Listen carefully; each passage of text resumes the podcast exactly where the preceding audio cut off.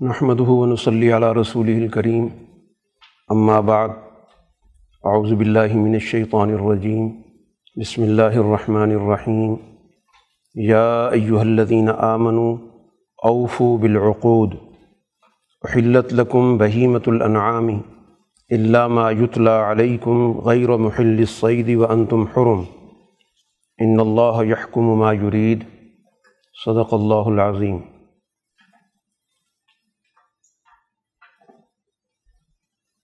صورت المائدہ۔ مدنی صورت ہے۔ مدینہ منورہ میں رسول اللہ صلی اللہ علیہ وسلم نے ایک جامع اجتماعیت قائم کر دی۔ ایک سوسائٹی کا نظام وجود میں آ چکا ہے۔ اور یہ وہ موقع ہے کہ رسول اللہ صلی اللہ علیہ وسلم نے مکہ کی طرف عمرے کی نیت سے سفر اختیار کیا، لیکن اس سفر کو راستے میں روک دیا گیا، جس کے نتیجے میں کافی گفت و شنید کے بعد صلح حدیبیہ ہوئی۔ تو صلح حدیبیہ کے بعد رسول اللہ صلی اللہ علیہ وسلم واپس مدینہ تشریف لے آئے۔ یہ ماحول ہے جس میں اس سورہ کا نزول ہو رہا ہے۔ اس وجہ سے اس سورہ میں معاہدے کو، میثاق کو، عہد کو، عقد کو خاص طور پر ذکر کیا گیا۔ ان سب الفاظ کا مفہوم کم و بیش ایک جیسا ہے کہ باہم کسی چیز پر متفق ہو جانا، ان افراد کا یا ان فریقین کا یا ان جماعتوں کا، جن کے درمیان کوئی نہ کوئی چیز طے پا جاتی۔ ہے یہ میثاق جیسے انسانوں کے درمیان ہوتا ہے، اسی طرح ایک میثاق ہر دور میں انبیاء علیہ الصلاۃ والسلام کا اپنے دور کی اقوام کے ساتھ ہوتا ہے۔ اور ہر دور میں جو اللہ کی طرف سے کتاب نازل ہوتی ہے، وہ در حقیقت ایک دستور اور ایک میثاق ہوتا ہے۔ اس وجہ سے اس سورہ کے اندر میثاق کی پاسداری پر بہت زیادہ گفتگو کی گئی۔ اور اسی کے ساتھ ساتھ وہ چیزیں جو میثاق کو قائم رکھتی ہیں، ان کی نشاندہی ہے، اور جو چیزیں عہد کو توڑتی ہیں، معاہدے کو توڑتی ہیں، ان کا ذکر ہے۔ اور اسی ضمن میں گزشتہ اقوام کا بھی ذکر کیا گیا کہ ان لوگوں نے مختلف موقعوں پر کس طرح ان معاہدوں کو توڑا ہے۔ چنانچہ آغاز میں ہی کہا گیا، یا یو الزین امن اوفو بالعقود، کہ ایمان والی جماعت کو مخاطب کر کے کہا گیا کہ وہ معاہدوں کی پابندی کریں۔ کسی بھی درجے میں ان کے ذہنوں میں عہد شکنی نہیں ہونا چاہیے۔ ان کی ایمان کا تقاضا یہ ہے کہ جو چیز طے ہو جائے، اس کی پھر پاسداری ضروری ہے۔ اس میں پھر کوئی چور دروازے تلاش کرنا درست نہیں۔ اب اس میساق کے ساتھ ایک چیز اور بھی جڑی ہوئی ہے۔ اور وہ شریعت کا پورا ایک نظام ہے۔ یہ بھی ایک میساق ہے۔ کہ جو لوگ دائرہ ایمان میں آ جاتے ہیں، گویا وہ ایک عہد کو قبول کر لیتے ہیں، ایک معاہدے میں شریک ہو جاتے ہیں اور اس دستور میں جو بھی پابندیاں ہیں ان کو قبول کر لیتے ہیں۔ اور خاص طور پر اس صورہ میں شریعت کے حوالے سے جس چیز پر زیادہ زور دیا گیا، اس کا تعلق خوراک سے کھانے پینے سے۔ اور ظاہر کھانا پینا یہ اقتصادیات کا سب سے اہم ترین موضوع ہے۔ اس کے بغیر اقتصاد کا کوئی تصور نہیں۔ تو اس وجہ سے یہاں پر ایک ضابطہ دیا جا رہا ہے کہ ایمان والی جماعت کو اس حوالے سے اس چیز کو ملحوظ رکھنا ہے کہ کن چیزوں کو اس نے اپنی خوراک کا حصہ بنانا ہے اور کن چیزوں سے اس نے اپنے آپ کو دور رکھنا ہے۔ اور یہ وہ چیز ہے جو ایمان والوں میں عام طور پر پائی جاتی ہے۔ ایک تصور موجود ہے حلال اور حرام کا۔ اس تصور کو بنیاد بنا کر بات کو آگے بڑھایا جا رہا ہے کہ جیسے ایک عام مسلمان بھی اس چیز کے بارے میں ذہنی طور پر آمادہ ہوتا ہے کہ میں نے اس چیز کو استعمال نہیں کرنا جس کو حرام کہا گیا ہے۔ اگر وہ اس میں کوئی کام اس سے مختلف کرے گا تو پہلے اس کو حلال کہے گا یا حلال قرار دینے کا کوئی راستہ نکالے گا۔ یہ کبھی نہیں ہوگا کہ وہ کہے گا حرام تو ہے، لیکن اس کے باوجود میں استعمال کر رہا ہوں۔ کوئی نہ کوئی بہانہ ضرور تلاش کرے گا۔ تو گویا یہ ایمان والوں کے ذہنوں میں ایک چیز راسخ ہے کہ ہمیں کھانے پینے کے اندر کوئی نہ کوئی ضابطہ ملحوظ رکھنا چاہیے۔ اب کچھ ذہنوں کے اندر وہ ضابطہ متعین طور پر واضح ہے، کچھ ذہنوں میں واضح نہیں ہے۔ اپنی لا علمی کی وجہ سے، اپنی جہالت کی وجہ سے، یا بسا اوقات کچھ لوگوں کی فطرت مسخ ہو جاتی ہے۔ اس کی وجہ سے۔ تو ظاہر ہے وہ کسی صورت میں معیار نہیں بن سکتے کہ ان کو زیر بحث لایا جائے۔ چنانچہ یہاں پر کہا گیا کہ احلت لکم بہیمت الانعام جتنی بھی مویشیوں کے اندر چوپائے ہیں، جن کو انسان پالتا ہے، وہ حلال ہیں۔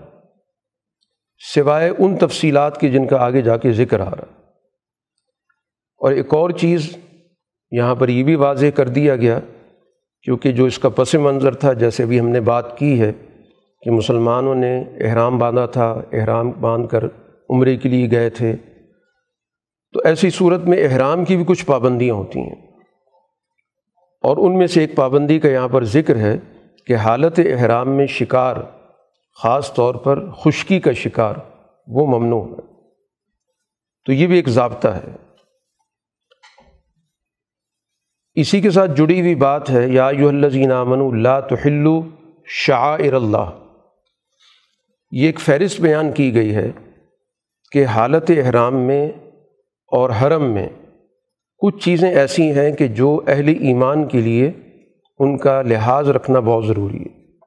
ایک تو شاعر اللہ کی تعظیم ہے ان کو کسی صورت میں پامال نہیں ہونا چاہیے۔ ان کو حلال مت بناؤ۔ اسی طرح کچھ حرمت کے مہینے ہیں۔ یعنی وہ مہینے جن کے اندر زمانہ قبل از اسلام سے ہی تصور موجود تھا کہ یہ بہت محترم مہینے اسی وجہ سے زمانہ جاہلیت میں بھی ان مہینوں میں جنگ نہیں کی جاتی تھی۔ رجب ذیقادہ ذیلحجہ محرم، تو یہ حرمت اسلام نے بھی قائم رکھی۔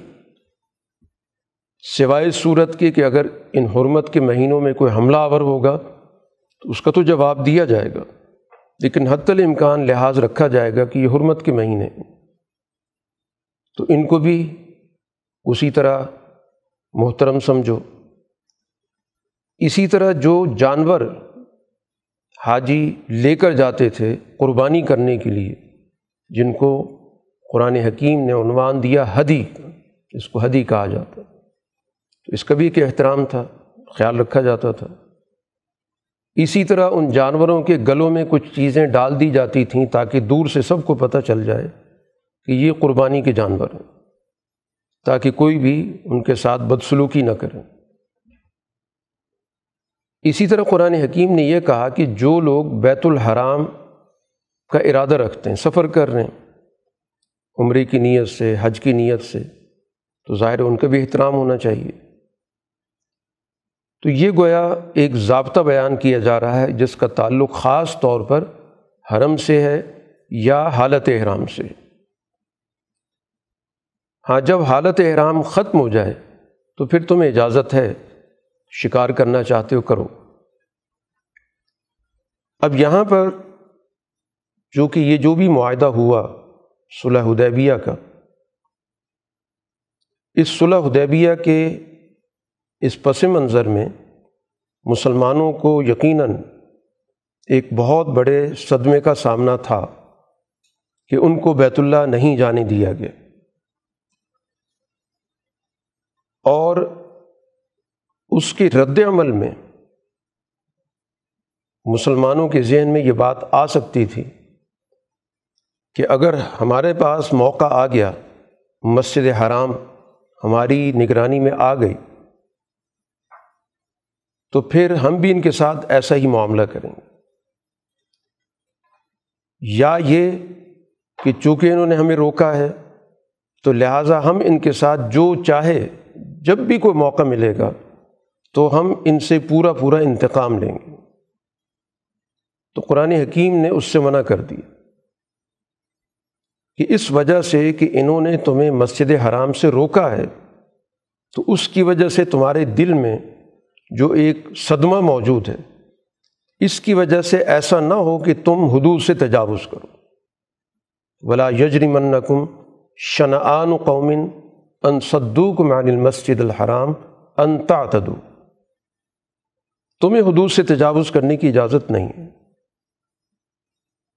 اصول کیا ہوگا؟ تعاون علی البر و تقوا ولا تعاون علی الاسم والعدوان۔ یہ ہے بنیادی میساک کا اصول کہ جو بھی معاہدہ ہوگا وہ بر اور تقوے کی اصول پر ہوگا۔ اس میں تعاون جو بھی دے گا تعاون لیا جائے گا۔ جس سے تعاون کرنے کی ضرورت ہوگی اس سے تعاون کیا جائے گا۔ لیکن اس کے مقابلے پر ظلم، زیادتی پر، قوانین کے توڑنے پر کسی بھی صورت میں تعاون کسی سے بھی نہیں ہوگا۔ کہ جب ان سے معاہدہ ہو چکا ہے، تو اب ظاہر ہے کہ اس معاہدے کے بعد اس کی پابندی ہم پر لازم ہے۔ تو اس کی تعاون کا ایک ضابطہ اور اصول ہمیشہ کے لیے متعین ہو گیا۔ کہ اقوام کے درمیان باہمی تعاون کس بنیاد پر ہونا چاہیے اور کون سی بات ہے جس سے بچنا بہت ضروری ہے۔ تو بر وہ نیکی کا جامع تصور جس میں تقریباً اسلام کی ساری بنیادی تعلیمات موجود ہیں۔ اور جن کو خاص طور پر حضرت شاہ ولی اللہ رحمۃ اللہ علیہ نے چار بنیادی اخلاق کے حوالے سے ذکر بھی کیے۔ اخبات ہے تہارت ہے، سماحت، عدالت، یہ بر کی اساس ہے۔ اور اس پر جو عملی نظام قائم ہوتا ہے وہ تقوی کہلاتا ہے کہ جس میں بر کے اصول پر عمل کرنے والے لوگ ہر وقت اپنے آپ کو چوکنا رکھتے ہیں، بیدار مغز ہوتے ہیں، باشعور ہوتے ہیں۔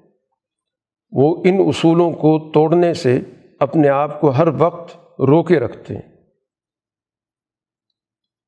اور اس بر کی ضد وہ اسم ہے۔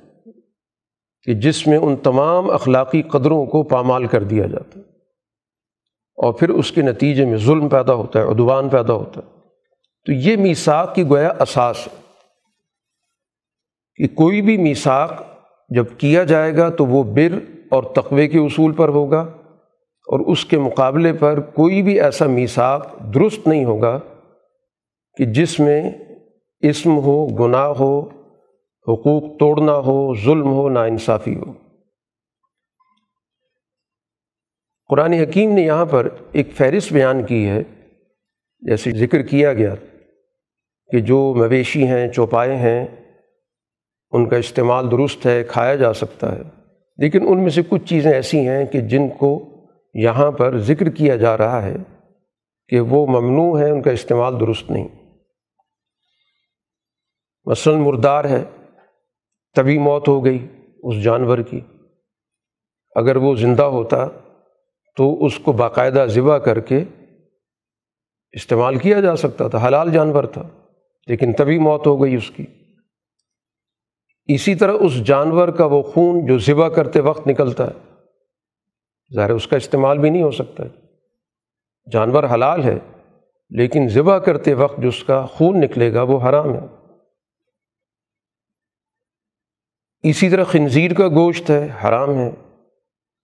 یا اسی طرح کسی بھی حلال جانور پر اللہ کے علاوہ کسی اور کا نام لے کر اسے ذبح کیا گیا، تو وہ جانور بھی حرام ہو جاتا ہے۔ جس جانور کی موت گلا گھونٹنے کی وجہ سے ہوئی، کسی وجہ سے اس کا گلا گھٹ گیا، اس نے دم دے دیا، تو یہ جانور بھی گویا حرام ہوگا۔ چوٹ لگی جانور کو اس چوٹ سے وہ جانور نہ ہو سکا، مر گیا۔ کسی اونچائی سے گرا جانور فوت ہو گیا۔ جانوروں کی آپس میں کوئی لڑائی ہوئی، کسی نے سینگ مارا اور وہ اتنا مہلک اسے زخم پہنچا کہ وہ جانور مر گیا۔ یا کسی درندے نے حملہ کیا اور جانور مار دیا۔ تو یہ تمام گویا ممنوع جانور ہیں، حرام جانور ہیں۔ ہاں سوائے اس صورت کے کہ اگر اس کی حیات موجود ہے اور اس کے مرنے سے پہلے پہلے آپ نے اس کو ذبح کر لیا، پھر تو ٹھیک ہے۔ اسی طرح جن جانوروں کو کسی مخصوص مقام پر لے جا کر جس کو استھان کہا جاتا ہے کہ ایک خاص جگہ بنا دی جاتی ہے کہ ہم فلاں آدمی کے نام پہ وہ جگہ بنی ہوئی ہے وہاں جا کر اس جانور کو ہم ذبح کریں گے۔ تو اس کو قرآن کہتا ہے، یہ بھی ممنوع ہے۔ یعنی جانور حلال ہے، اس کو باقاعدہ حلال طریقے سے ذبح بھی کیا گیا، لیکن ایسی جگہ پہ جا کے ذبح کیا گیا کہ جس کی نسبت کسی غیر اللہ سے۔ تو وہ بھی ممنوع اور حرام ہے۔ اسی طرح جوئے کے تیروں سے قرآن اندازی کی جاتی تھی۔ اور اس کے لیے باقاعدہ طے ہوتا تھا، جس کو جوا کہا جاتا ہے۔ جوا کھیلا جاتا تھا ان تیروں کے ذریعے کہ یہ تیر لگ گیا تو اتنا حصہ ہوگا، دوسرے کا تیر لگا تو اتنا حصہ مل جائے گا۔ تو یہ بھی ممنوع ہے اور حرام ہے ظالکم فسق۔ یہ سارے کے سارے گویا کہ قانون توڑنے والی چیزیں۔ تو در حقیقت بتانے کا مقصد یہ ہے کہ یہ شریعت جو اہل ایمان کو دی جا رہی ہے، اس کے اندر باقاعدہ ضابطے ہیں۔ تو ضابطوں کی پابندی اس لیے کروائی جاتی ہے کہ یہ ایک ایسی قوم تیار کی جا رہی ہے جس میں کھانے پینے کے اعتبار سے حلال و حرام کا ایک امتیاز موجود ہو۔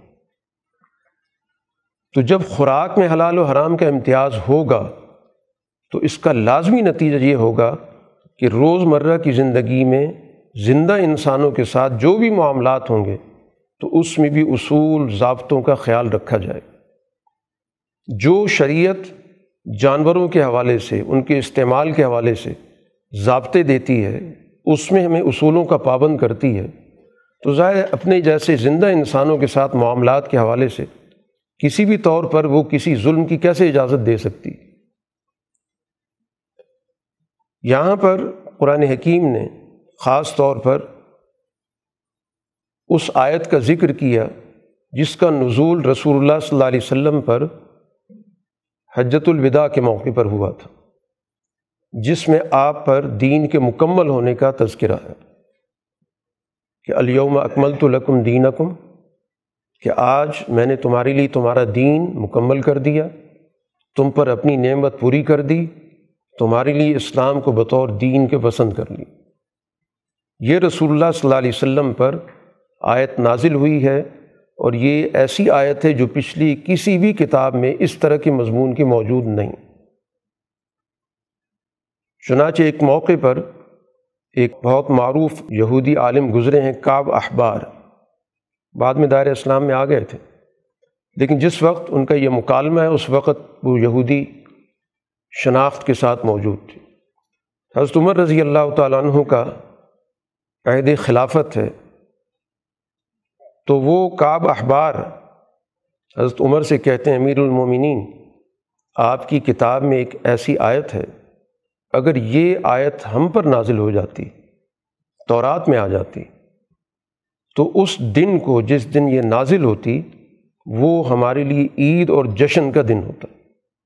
یعنی ہم ہر سال اس دن کو عید کے طور پر مناتے۔ جب حضرت عمر رضی اللہ تعالیٰ عنہ نے پوچھا کہ کون سی آیت ہے، تو انہوں نے اس آیت کی نشاندہی کی کہ یہ اعلان کہ دین مکمل ہو گیا اور اللہ نے اپنی نعمت پوری کی ہے اور اسلام کو بطور دین کے پسند کیا ہے، یہ بہت بڑا اعلان ہے۔ تو حضرت عمر رضی اللہ تعالیٰ عنہ نے کہا کہ مجھے اس دن کا بھی پتہ ہے جس دن یہ اتری تھی۔ اس جگہ کا بھی پتہ ہے جہاں یہ اتری تھی۔ نوز الحجہ تھا۔ عرفہ کا میدان تھا۔ ان کے کہنے کا مقصد یہ ہے کہ از خود اللہ تعالیٰ نے اس کا اہتمام کر دیا ہر سال اس تاریخ کو پوری دنیا سے ایک نمائندہ اجتماع جاتا ہے، حج ہوتا ہے۔ تو خود بخود گویا اتنا بڑا اہتمام جو اللہ نے کیا کوئی اور نہیں کر سکتا۔ کیونکہ کوئی اور اگر اس دن کا تعین کرے گا تو دنیا کے اندر قمری تاریخوں کا فرق ہوتا ہے۔ کسی دن کوئی تاریخ ہوتی، کسی کسی جگہ کوئی اور تاریخ ہوتی۔ لیکن اللہ نے خود اس ایک تاریخ کو پوری دنیا سے لوگوں کو یہاں پر اکٹھا کیا۔ اور ایک جیسے لباس میں ان کو رکھا گیا، اور ایک جیسے کلمات ان کو سکھائے گئے۔ تو یہ تو از خود اتنا بڑا اہتمام ہے، اور یہ اہتمام اس چیز کا بھی ہے کہ یہ وہ دن ہے جس روز دین کی تکمیل کا اعلان ہوا۔ قرآن حکیم نے یہاں پر چونکہ اب صلح حدیبیہ کے بعد اب رسول اللہ صلی اللہ علیہ وسلم کے اس عملی مشن کا آغاز ہو رہا ہے جو بین الاقوامیت کا۔ چنانچہ یہی وجہ ہے کہ آپ نے اس صلح کے بعد کے دور میں مختلف علاقوں کے بادشاہوں کو خطوط بھی لکھے۔ یہ گویا کہ اس بات کا عملی اقدام تھا کہ اب رسول اللہ صلی اللہ علیہ وسلم کا دین، آپ کی جماعت اب اگلے دور میں داخل ہونے کی طرف جا رہی ہے۔ چنانچہ اس حوالے سے جو مسائل ہو سکتے تھے، ان کی بھی یہاں پر نشاندہی کی جا رہی ہے۔ کہ آپ سے سوال ہوتا تھا کہ کیا چیزیں حلال ہیں، تو رسول اللہ صلی اللہ علیہ وسلم نے ان چیزوں کی نشاندہی کر دی کہ جو بھی پاکیزہ چیزیں وہ حلال ہیں۔ اسی طرح جن جانوروں کے ذریعے جن کو سدھا کے جن سے شکار کیا جاتا ہے، وہ شکار بھی تمہارے لیے حلال ہے۔ اہل کتاب کا جو تعام ہے، ان کی جو خوراک ہے، جو وہ کوئی جانور ذبح کریں گے، تو وہ بھی حلال ہوگا۔ اسی طرح اہل کتاب کے ساتھ اس دیواجی تعلق بھی حلال ہوگا۔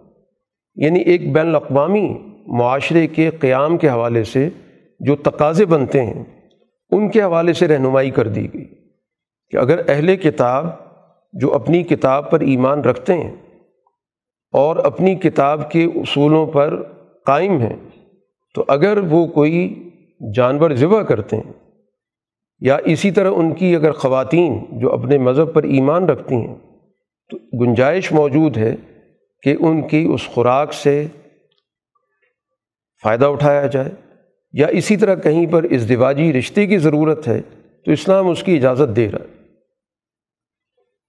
باقی یہ کہ حالات کے مطابق فیصلہ کیسے کرنا چاہیے، اس کا تعلق حکمت عملی سے، اس کا تعلق بنیادی اصول سے نہیں۔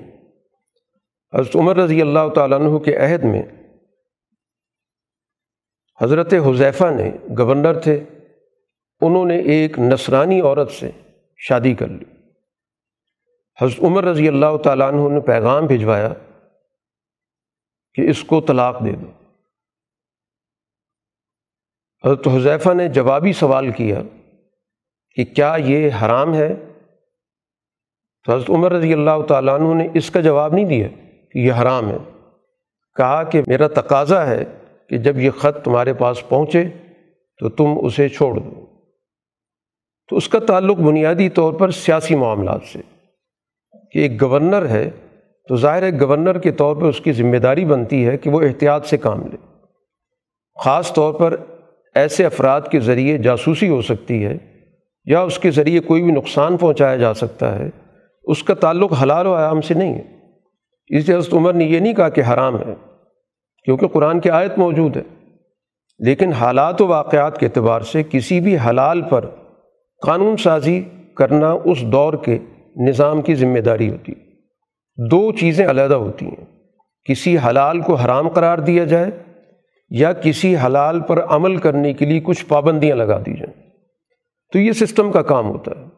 آج بھی دنیا کے اندر بہت ساری جائز چیزیں لیکن نظم و ضبط کے عنوان سے ان جائز چیزوں کو باقاعدہ ریگولائز کیا جاتا ہے، اس کے لیے قوانین بنا دیے جاتے ہیں۔ مقصود یہ ہوتا ہے کہ اس کے ذریعے معاشرے کے اندر نظم و ضبط قائم رہے۔ اس کا تعلق حلال و حرام سے نہیں ہوتا۔ تو اس وجہ سے گویا کہ قرآن حکیم میں تو چونکہ رہتی دنیا تک رہنمائی دینی ہے، اس لیے مختلف حالات جو بھی معاشروں کے اندر پیش آ سکتے ہیں، تو اس کی تو ایک جامع رہنمائی موجود ہے۔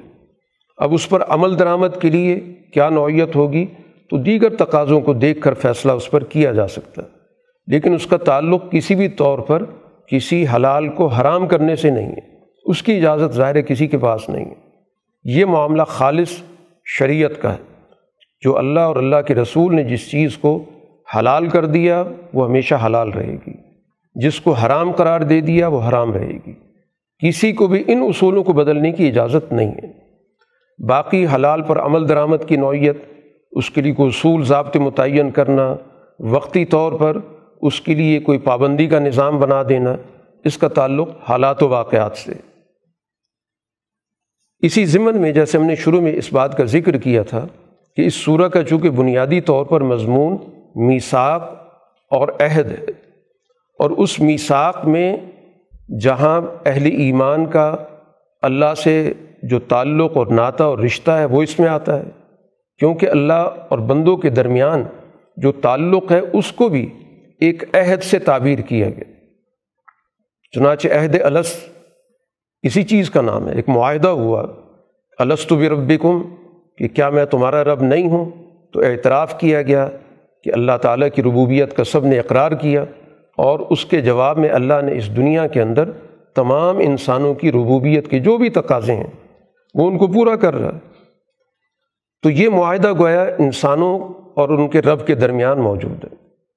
تو یہ جو میساک کا دائرہ ہے، دین کے نقطہ نظر سے یہ بہت وسیع ہے۔ اس کا تعلق محض انسانوں کے مابین تعلقات سے نہیں ہے۔ اسی وجہ سے اس میساک کے نتیجے میں عبادت کا نظام وجود میں آتا ہے۔ در حقیقت جو نظام عبادات ہے نماز، روزہ، زکوٰۃ، حج وغیرہ، یہ در حقیقت اس میساک کی عملی شکلیں ہیں جو اللہ تعالیٰ پر ایمان لانے والوں اور اللہ کے ماں بہن چنانچہ اس میساق پر عمل درآمد کے لیے یہاں پر ایک اور ضابطہ بیان کیا گیا، جس کو ہم نظام تہارت کہتے ہیں، کہ اللہ سے تعلق قائم کرنے کے لیے پاکیزگی کا ہونا ضروری ہے۔ ظاہری پاکیزگی بھی ضروری ہے، باطنی پاکیزگی بھی ضروری ہے۔ اس لیے باقاعدہ یہاں پر وضو کے چار بنیادی فرائض کا ذکر کیا گیا کہ جب بھی تمہیں اللہ سے تعلق قائم کرنا ہے، نماز کا اہتمام کرنا ہے، تو پھر تمہیں اس بات کا خیال رکھنا ہوگا کہ اپنے چہروں کو دھو اور اسی طرح اپنے ہاتھوں کو کوہنی تک دھو، اپنے سروں کا مسا کرو، ٹخنوں تک پاؤں دھو۔ اسی طرح اگر جسمانی ناپاکی کی حالت ہے، جنابت کی حالت ہے، تو غسل کا اہتمام کرو۔ اور اسی کے ساتھ ساتھ اگر کسی شخص کو کوئی عذر ہے، بیماری کی صورت میں، سفر کی صورت میں، تو پھر اس کا متبادل بھی دے دیا گیا جس کو تیمم کہا جاتا ہے۔ قرآن اس ساری چیز کے پیچھے جو حکمت ہے وہ بتاتا ہے کہ ما یرید اللہ لیا جا علیہ من حرج، کہ اللہ تعالیٰ کا مقصد کوئی تنگی نہیں دینا، اس کا مقصد تمہیں پاک کرنا، تمہاری تطہیر، تمہاری پاکیزگی مقصود ہے۔ کیونکہ جب انسان خود پاک ہوگا، اس کا ماحول پاک ہوگا، تو یقیناً اس ماحول کے اندر اس کے خیالات کی پاکیزگی کے لیے فضا سازگار ہوگی۔ اصل مقصود تو باطنی پاکیزگی ہے، لیکن باطنی پاکیزگی کے لیے کچھ تقاضے ہوتے ہیں۔ تو اس کا تعلق اس کی ظاہری پاکیزگی سے۔ اور پھر اسی کے نتیجے میں انسان پر اتمام نعمت ہوتا۔ ہے تو یہ اتمام نعمت قرآن حکیم کئی جگہ پر ذکر کر رہا ہے، اللہ کی نعمت کا مکمل ہونا۔ اس سے مراد اس دنیا کے اندر اللہ تعالیٰ نے اس دین کو غالب کرنے کا جو وعدہ کیا ہے، اس وعدے کی تکمیل۔ یہ رسول اللہ صلی اللہ علیہ وسلم کو اللہ تعالیٰ نے اس دنیا میں جب مبوس کیا تو سب سے پہلے آپ کا وہ دور ہے جو ابتلا اور آزمائش کا دور جس میں آپ نے ایک بڑی بھرپور جد و جہد کی۔ ایمان لانے والوں کی آپ نے اجتماعیت قائم کی، ان کی تربیت کی۔ اور بالآخر اللہ تعالیٰ نے مدینہ منورہ کے اندر اس سماج کو قائم کر دیا۔ اب اس کی جو اگلی شکل ہے، وہ بین الاقوامیت کی ہے۔ تو ایک بین الاقوامی نظام کا قائم ہونا اس کو اتمام نعمت سے تعبیر کیا گیا۔ وہ رسول اللہ صلی اللہ علیہ وسلم پر اس دنیا میں جو نعمت نازل ہوئی ہے، اس نعمت کا ایک دور آپ کی قومی حکومت کی تشکیل کی شکل میں ہوا اور دوسرا دور جس کا آغاز آپ کی زندگی میں ہو گیا، وہ بین الاقوامی نظام کا قیام ہے۔ قرآن حکیم دوبارہ یاد دہانی کرا رہا ہے وزقرو نعمت اللہ علیکم و میساقہ الزی واسق کم بھی اللہ کی نعمت یاد کرو اور اس عہد کو جو اس نے تمہارے ساتھ کیا۔ تمہارے ساتھ اس کا ایک معاہدہ ہوا۔ اور تم نے کہا کہ ہم نے اس معاہدے کو قبول کر لیا۔ سمیانہ و عطانہ تو اب جو بھی معاہدہ اللہ سے تم نے کر رکھا ہے اس کو پورا کرنا ضروری ہے۔ تو انسانی زندگی پوری کی پوری یہ میساخ سے تعبیر ہے۔ اس دنیا میں جب بھی انسان کسی بھی عمل کو اختیار کرتا ہے تو وہ میساخ ہی ہوتا ہے، کیونکہ وہ عمل اس کا کسی دوسرے فریق کے ساتھ ہوتا ہے۔ دو افراد کے درمیان معاملہ ہو، دو اقوام کے درمیان معاملہ ہو، دو جماعتوں کے درمیان معاملہ ہو تو جہاں پر بھی انسان کا کوئی بھی معاملہ ہے، وہ میساک ہی کہلاتا ہے۔ تو جب ایک انسان کا اللہ کے ساتھ معاملہ میساک ہے، تو انسان کا اپنے جیسے انسانوں کے ساتھ جو بھی معاملہ، سیاسی سطح کا ہو، معاشی سطح کا ہو، معاشرتی سطح کا ہو، پھر اس کی ذیلی تفصیلات جو بھی ہیں، یہ سب کے سب میساک کہلاتی ہیں۔ تو انسان کی زندگی میساک سے علیحدہ نہیں کی جا سکتی۔ انسان میساک کے تصور کے ساتھ ہی دنیا کے اندر آیا ہے۔ اب اس کی اساس کیا ہے؟ میساک کون سا درست کہلائے گا؟ کیونکہ کچھ معاہدے دنیا کے اندر ایسے بھی پائے جاتے ہیں کہ جن کی پاسداری اس سوسائٹی کے لیے عذاب ہوتی ہے۔ وہ معاہدے یہاں معتبر نہیں ہیں، جو جبر سے کرائے جاتے ہیں، جو یک طرفہ شرائط کے ساتھ کرائے جاتے ہیں۔ معاہدہ اور میساک وہ کہلاتا ہے جس میں فریقین ایک دوسرے کے ساتھ معاملات برابری کی بنیاد پر طے کرتے ہیں۔ اس کی اساس یہاں پر قرآن نے متعین کر دی، وہ عدل ہے۔ کون و قوامین اللہ شہدا ابالقسط اہل ایمان سے کہا جا رہا ہے کہ وہ اللہ کی خاطر میدان عمل میں اتریں، کھڑے ہو جائیں، تیار ہو جائیں۔ انصاف کی گواہی دینے کے لیے، عدل کی گواہی دینی ان کے ہر عمل سے عدل کا قیام واضح ہو۔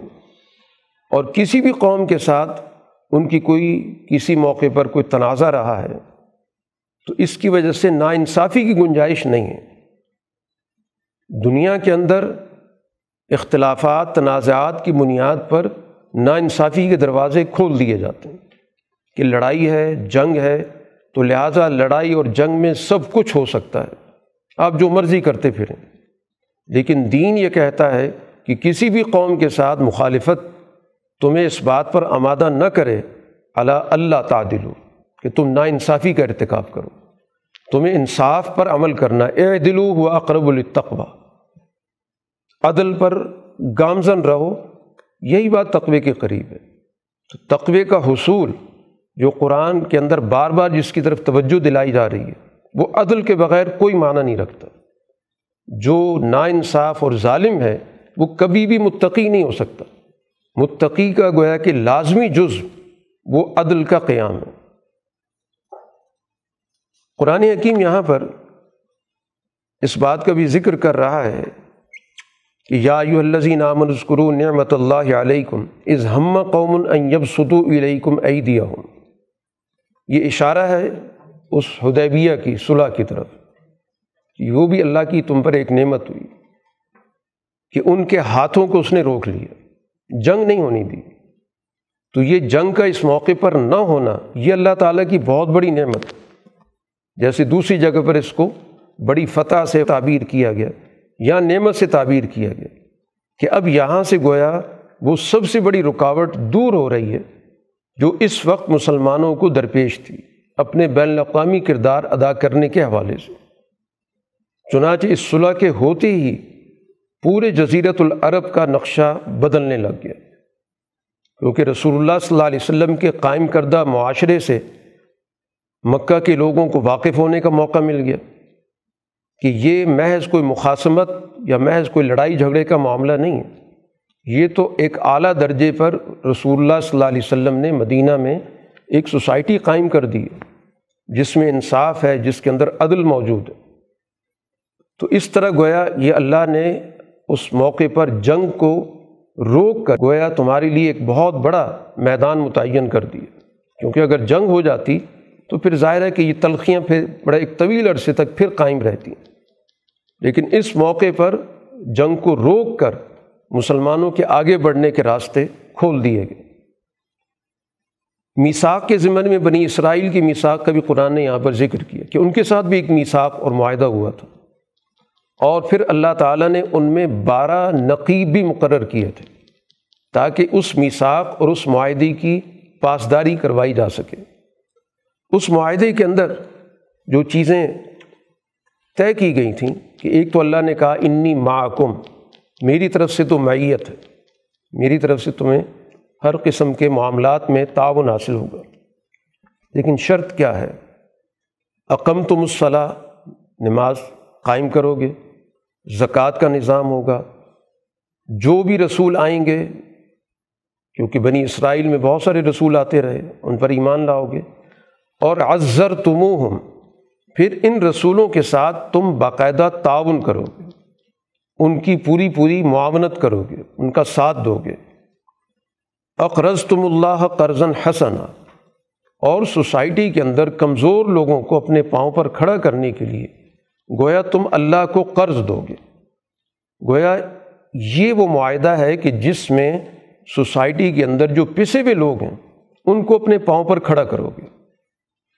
تو اس کے بدلے میں اللہ نے کہا کہ تمہاری کوتاہیاں ختم ہو جائیں گی اور تمہیں باغات میں داخل کیا جائے گا۔ لیکن انہوں نے اس معاہدے کو توڑا۔ معاہدہ شکنی کی تو ہم نے ان پر لانت بھیج دی۔ اور لانت کا جو سب سے بڑا اثر ذکر کیا گیا کہ دلوں کو سخت کر دیا گیا۔ یعنی دلوں کے اندر جو ایک ہمدردی ہوتی ہے، دل مرکز ہے اخلاق کا۔ جب ان دلوں کے اندر قصاوت پیدا ہو گئی، سنگ دلی پیدا ہو گئی، تو گویا ان کے لیے حق قبول کرنے کا راستہ مسدود ہو گیا اب گویا ان سے معاشرہ اور سماج کے قیام کی صلاحیت چھین لی گئی۔ کیونکہ سوسائٹی میں عدل و انصاف کے قیام کے لیے انسانی ہمدردی بڑی بنیادی حیثیت رکھتی ہے۔ تو انسانی ہمدردی کا تعلق انسان کے جذبات سے ہوتا ہے، اس کے دل سے ہوتا ہے۔ لیکن جب دلوں کو سخت کر دیا گیا تو اس کا معنی یہ ہوا کہ اب ان سے قیام عدل کی صلاحیت ایک نیا معاشرہ قائم کرنے کی صلاحیت، انسانی ہمدردی، یہ سب کے سب ان سے ختم کر دی گئی۔ میساک کس طرح توڑا؟ یحرفون الکلیمہ ہم مواضع ہی تحریف شروع کر دی، احکام کو بدلنا شروع کر دیا۔ اپنے مطلب کی باتیں کرنے کے لیے ماں نے کچھ سے کچھ سے کر دی۔ اور جو اللہ تعالیٰ کی طرف سے جس چیز کی نصیحت کی گئی تھی اس میں جو ان کا حصہ بنتا تھا، اس کو فراموش کر دیا۔ ان سے تو کہا گیا تھا کہ اس تورات کا عملی نظام قائم کرو۔ ان نے اس کو فراموش کر دیا۔ انہوں نے صرف اور صرف اپنی مفاد کی سوچ کو اپنے مذہب کا مقصد بنا لیا۔ تو ان کے اندر گروہیت پیدا ہو گئی، مفاد پرستی پیدا ہو گئی۔ دین کو ان نے اپنے مقاصد کے لیے اعلی کار بنا لیا۔ یہ گویا کہ اس وقت ان کی صورت حال یہود کی، ظاہر مدینہ کی سوسائٹی کے اندر یہود کا ایک عنصر موجود رہا ہے۔ اب یہ ان کا داخلی نظام ہے۔ تو قرآن نے رسول اللہ صلی اللہ علیہ وسلم سے کہا کہ ان کے داخلی نظام سے ہمیں الجھنے کی ضرورت نہیں ہے۔ فا فعان ہم درگزر کریں۔ لیکن یہ خامی ان کے اندرونی نظام کے اندر موجود ہے۔ اسی طرح دوسری جماعت جو اہل کتاب کہلاتی ہے اس کا بھی ذکر کر دیا گیا جو اگرچہ اس وقت مدینہ میں تو موجود نہیں ہے، لیکن اب ظاہر ہے کہ اگلا جو دور ہے، جس میں رسول اللہ صلی اللہ علیہ وسلم کی یہ دین کی محنت آگے بڑھ رہی ہے، بین الاقوامی دائرے میں داخل ہو رہی ہے، تو ظاہر ان کا تعارف بھی بہت ضروری تھا۔ اور پھر خاص طور پر نجران کے حوالے سے جو مستقبل میں وفد آنا تھا، ان تمام چیزوں کے حوالے سے اس گروہ کی بھی پوری طرح نقاب گشائی کر دی گئی کہ ان سے بھی عہد ہوا تھا، اخذنا میساکہ ہوں۔ اور انہوں نے بھی اس کو فراموش کر دیا۔ ان کے فراموش کرنے کا معاملہ یہ ہوا کہ انہوں نے دین سے اس حصے کو علیحدہ کر دیا جس کا تعلق انسانی حقوق سے تھا۔ یہ رہبانیت کی طرف چلے گئے۔ اور رہبانیت کا مطلب یہی ہے کہ سماج سے، انسانی معاملات سے قطع تعلق کر لیا جائے۔ گویا ان کے اندر سماج کا تصور ختم ہو گیا، سیاست کی سوچ ختم ہو گئی، انسانی حقوق کا تصور ختم ہو گیا۔ انہوں نے گویا ایک جمود کی زندگی اختیار کر کے اور ایک رہبانیت کی زندگی کو انہوں نے اپنے مذہب کا حصہ بنا دی تو نتیجہ یہ نکلا کہ ان میں بہت سارے گروہ پیدا ہو گئے۔ فغرینہ بین العداوت والبغضاء الى یوم القیام کہ اس بنیاد پر ان کے درمیان پھر عداوتیں پیدا ہو گئیں۔ ماضی کی تاریخ میں نصارہ یہود کے درمیان ایک بہت بڑی خونریزی کی تاریخ موجود ہے، لڑائیوں کی تاریخ موجود ہے۔ ایک دوسرے کے ساتھ ان لوگوں نے ہمیشہ ظلم و جبر کا معاملہ کیا۔ اور مسلم عہد میں بہت سارے واقعات تاریخ کے اندر موجود ہیں کہ مسلمانوں کو یہود کو بچانے کے لیے عیسائیوں کے ساتھ جنگی بھی کرنی پڑی کیونکہ یہود تعداد میں ہمیشہ تھوڑے رہے ہیں، کیونکہ بنیادی طور پہ ایک نسلی مذہب ہے، تبلیغی مذہب نہیں ہے۔ اور اس کے مقابلے پر عیسائی تبلیغ کے ذریعے بہت بڑے علاقے پر ان کا قبضہ موجود رہا ہے۔ تو ان کی جو ماضی کی تاریخ ہے، وہ جنگ و جدل کی رہی ہے۔ اور ہمیشہ یہاں پر ان کو ایک دوسرے کے ساتھ ان کے معاملات کے اندر بڑا بنیادی بگاڑ رہا ہے۔ وجہ بہت واضح ہے کہ جو سب سے محترم شخصیت ہے ایک مذہب کے اندر، دوسرے مذہب میں سب سے زیادہ وہ ان کی نظر میں حقیر ترین شخصیت، عیسیٰ علیہ السلاۃ والسلام۔ مسیحی مذہب کے اندر، جیسے قرآن نے ذکر بھی کیا کہ ان کا مقام، مرتبہ انہیں اتنا بلند کر دیا کہ اللہ کے ساتھ شریک کر دیا کہیں اللہ کا بیٹا بنا دیا تین میں سے ایک بنیادی جزو قرار دے دیا اور یہی شخصیت یہود کی نظر میں اس قابل تھی کہ اس کو قتل کر دیا جائے، قتل کے درپیہ ہو گئے، ان کی توہین کرنا، ان کی والدہ کے بارے میں بد زبانی کرنا، تہمت لگانا، تو بڑا بنیادی اختلاف ان مذاہب کے اندر موجود۔ تو جب تک یہ مذاہب پر رہیں ان کے آپس میں جنگیں ہوتی رہیں گی تو قرآن بتاتا ہے کہ اصل میں اس کی وجہ یہی ہے کہ دونوں نے سچائی کو، جو ان کو دی گئی تھی، اس کو ترک کر دیا۔ وہ تورات سے منحرف ہو گئے وہ انجیل سے منحرف ہو گئے۔ دونوں سے عہد لیا گیا تھا کہ جو سچائی ان کو دی گئی اس پر عمل کریں گے۔ تو یہ سارے واقعات سنانے کا مقصود اہل ایمان کو متوجہ کرنا ہے کہ ان سے بھی ایک میساک لیا گیا ہے۔ تو ان کے میساک کا وہ معاملہ نہ ہو جو پچھلے لوگوں کے ساتھ ہوا کہ جب بھی میساک سے انحراف ہوگا تو دلوں کے اندر سختی آ جائے گی، حقوق ختم ہو جائیں گے، اخلاق برباد ہو جائیں گے۔ اور فرقے پیدا ہو جائیں گے۔ یہ ساری علامتیں گویا اس میساک سے انحراف کی، گزشتہ اقوام کے اندر ہو چکی ہیں۔ تو اگر اسی طریقۂ کار کو اختیار کریں گے، تو پھر نتائج اس سے مختلف نہیں ہوں گے۔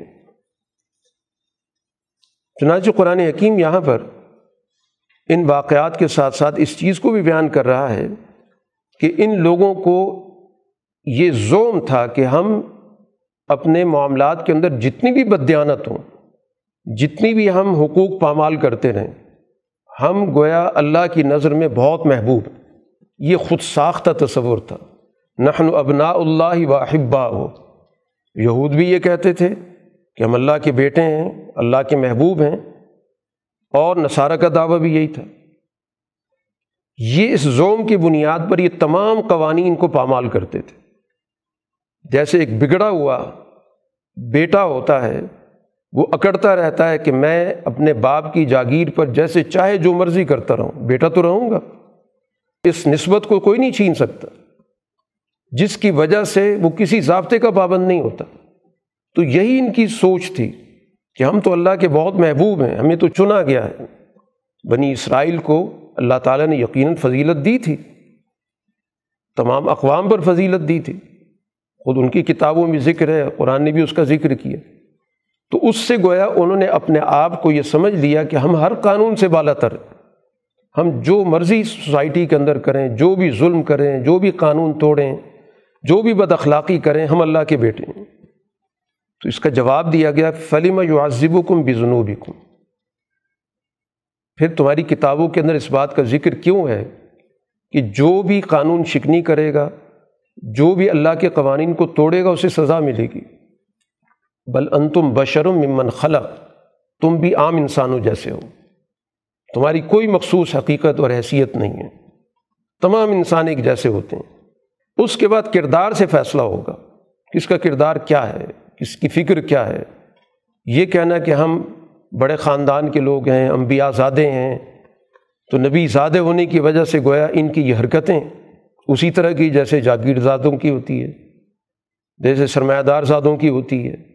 جیسے حکمرانوں کی اولادوں کی ہوتی ہے، تو یہ گویا کہ ان کی سوچ کے اندر یہ گراوٹ موجود ہے۔ قرآن کہتا ہے، فیصلہ کردار پر ہوگا، یغفر المیہ شاہ و یعذب و شاہ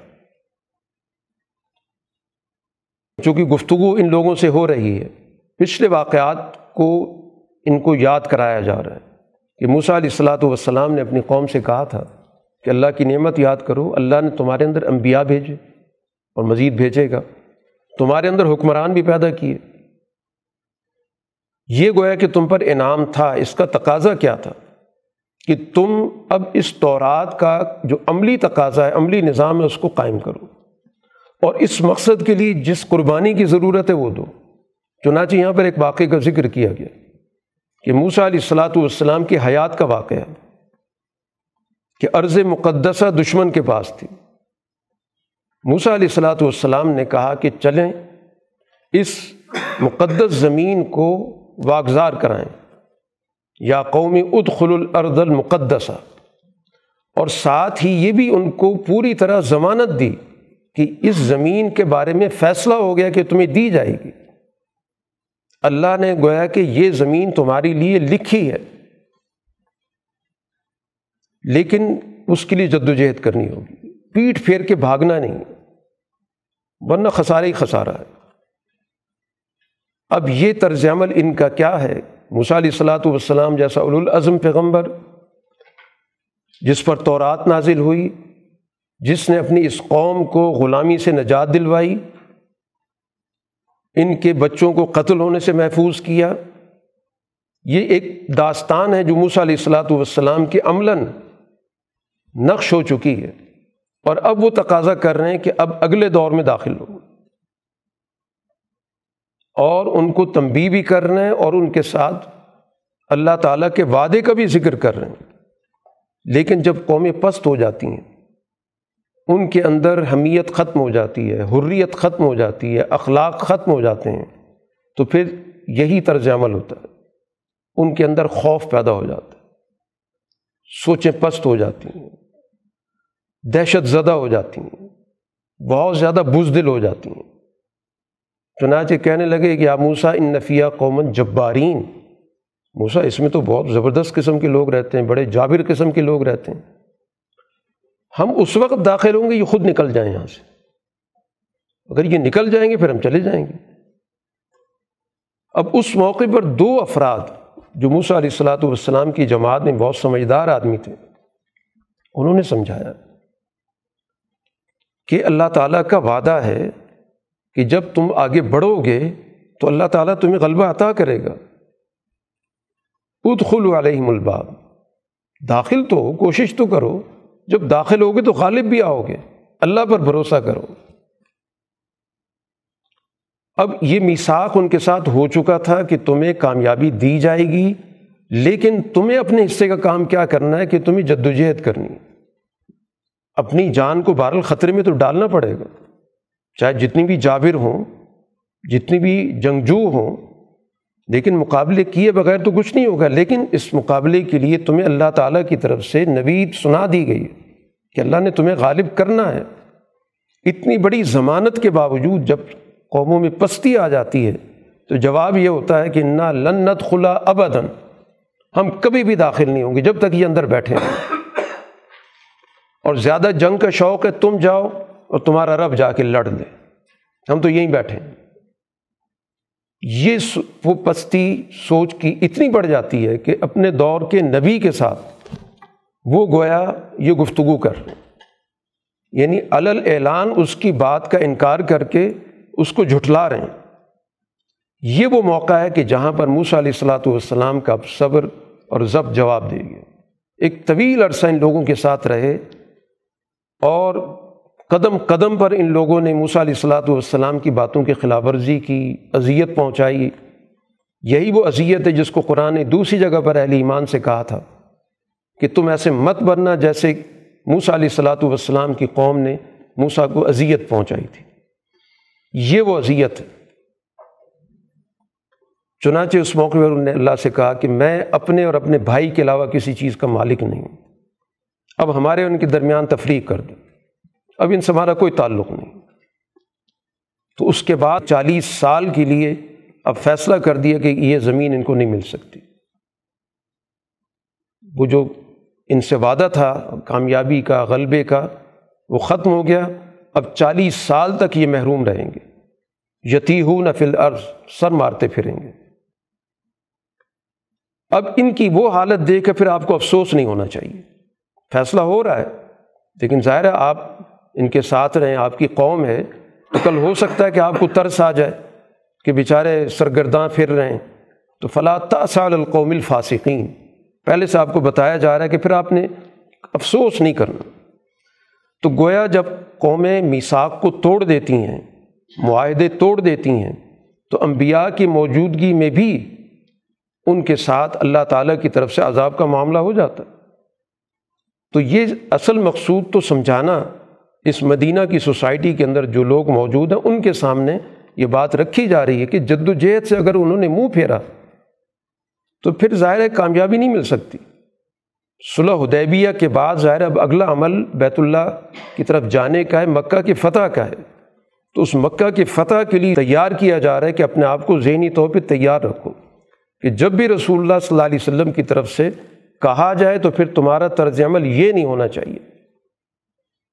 چنانچہ یہی وہ الفاظ ہیں جن کو غزوہ بدر کے موقع پر صحابہ کرام کی طرف سے کہا گیا تھا۔ جب رسول اللہ صلی اللہ علیہ وسلم مشورہ لے رہے تھے کہ ہمیں باہر جا کے جنگ کرنی پڑے گی، تو اس موقع پر مہاجر صحابہ اٹھے اور کہا، اللہ کے رسول ہم آپ کے ساتھ ہیں، آپ کس دائیں بائیں ہیں۔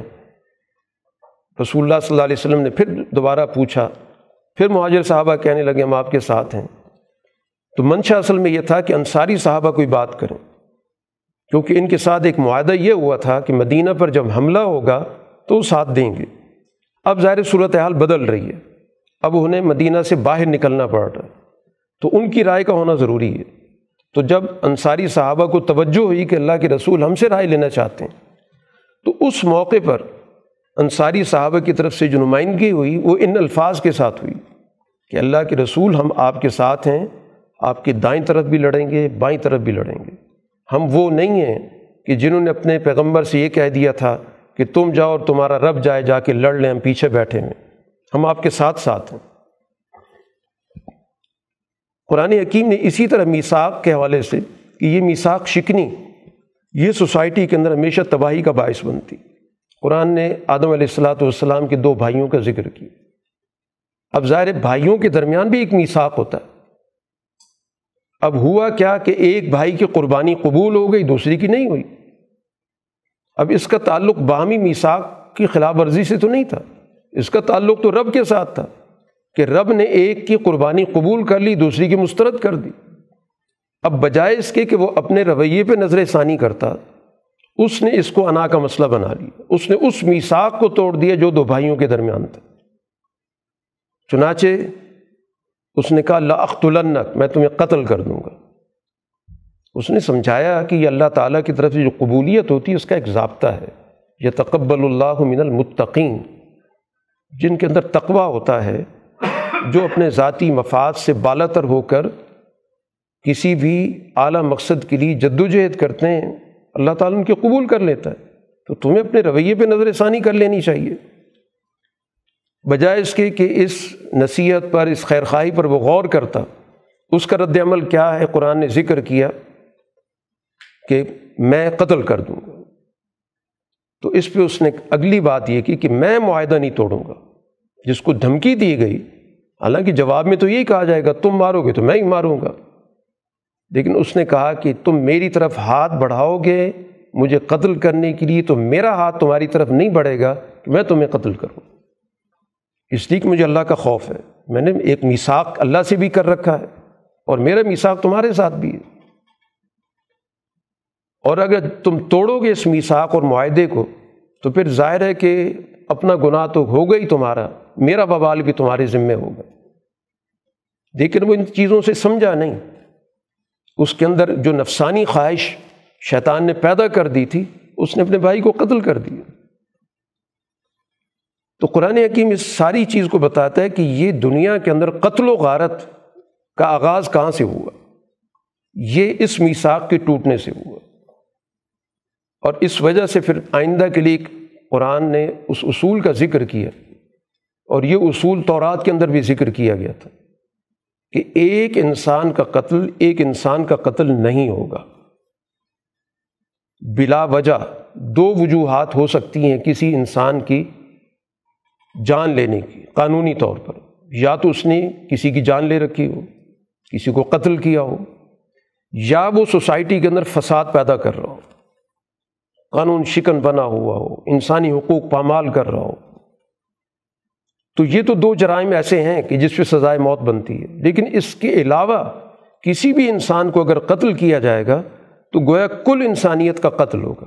فقا انما قتل الناس جمیا یہ گویا کہ بتایا جا رہا ہے کہ میساک صرف دو آدمیوں کے درمیان نہیں ٹوٹ رہا۔ یہ پوری سوسائٹی کی میساک پر اثر پڑتا ہے۔ گویا اس نے پورے سوسائٹی کے اس سماجی معاہدے کو پامال کیا، اس نے بہت بڑا جرم کیا کہ صرف ایک انسانی جان لے لی گئی۔ یہ سوچا جائے کہ ایک انسان نے دوسرے انسان کے ساتھ ہونے والا معاہدہ توڑا۔ نہیں، اس نے پوری سوسائٹی کے ساتھ معاہدہ توڑ دیا۔ اب یہ شخص گویا کہ اس پوری سوسائٹی کا باغی ہے۔ یہ اس پوری سوسائٹی کا غدار ہے کہ جس نے ایک انسانی جان بلا وجہ لی۔ اور اسی تناظر میں قرآن حکیم نے سزاؤں کا بھی ذکر کیا کہ معاشرے کے اندر بد امنی پیدا کرنا، معاشرے کے اندر لوگوں کے جان و مال کو خطرے میں ڈالنا، یہ سوسائٹی میں بہت بڑا جرم ہے، جس کو قرآن و حدیث کی زبان میں محاربہ کہا جاتا ہے کہ کوئی جتھا پیدا کر کے اور لوگوں کے جان و مال کو خطرے میں ڈال دے، بد امنی پیدا کر دے۔ تو قرآن اس کے لیے سزاؤں کا ذکر کرتا ہے کہ ایسے جتھوں کے ساتھ پھر سختی سے نمٹا جائے گا۔ اور چار سزاؤں کا قرآن یہاں پر ذکر کر رہا ہے۔ جرم کی نوعیت دے کے فیصلہ ہوگا کہ ان کو قتل کیا جائے یا ان کو سولی کی سزا دی جائے یا ان کا ایک ہاتھ اور ایک پاؤں کاٹ دیا جائے یا ان کو قید میں ڈال دیا جائے۔ اب یہ جرم کی نوعیت دیکھی جائے گی کہ اگر ان لوگوں نے قتل و غارت کیا ہے، دہشت گردی کی ہے، انسانی جانوں سے کھیلے ہیں، تو پھر ظاہر بات ہے کہ ان کے ساتھ اسی طرح نمٹا جائے گا۔ اگر ان نے مال لوٹا ہے، سوسائٹی کے اندر بدمنی پیدا کر کے لوٹ مار کا بازار گرم کر دیا ہے، تو ظاہر ہاتھ پاؤں کٹیں گے ان کے۔ اور کچھ ویسی ساتھ چل پڑے نعرے لگانے کے لیے، تو پھر ظاہر ہے وہ ان کو جیل میں ڈال دیا جائے گا۔ تو جو جس طرح کا جرم کرے گا، اس کے مطابق ان لوگوں سے نمٹا جائے گا جو سوسائٹی کے اندر بد امنی پیدا کر رہے ہیں۔ انسانی جانوں کو، انسانی مال کو، انسانی عزتوں کو خطرے میں ڈال دیں۔ تو پھر وہاں ان کو کسی صورت میں ان کے ساتھ ہمدردی نہیں ہو سکتی۔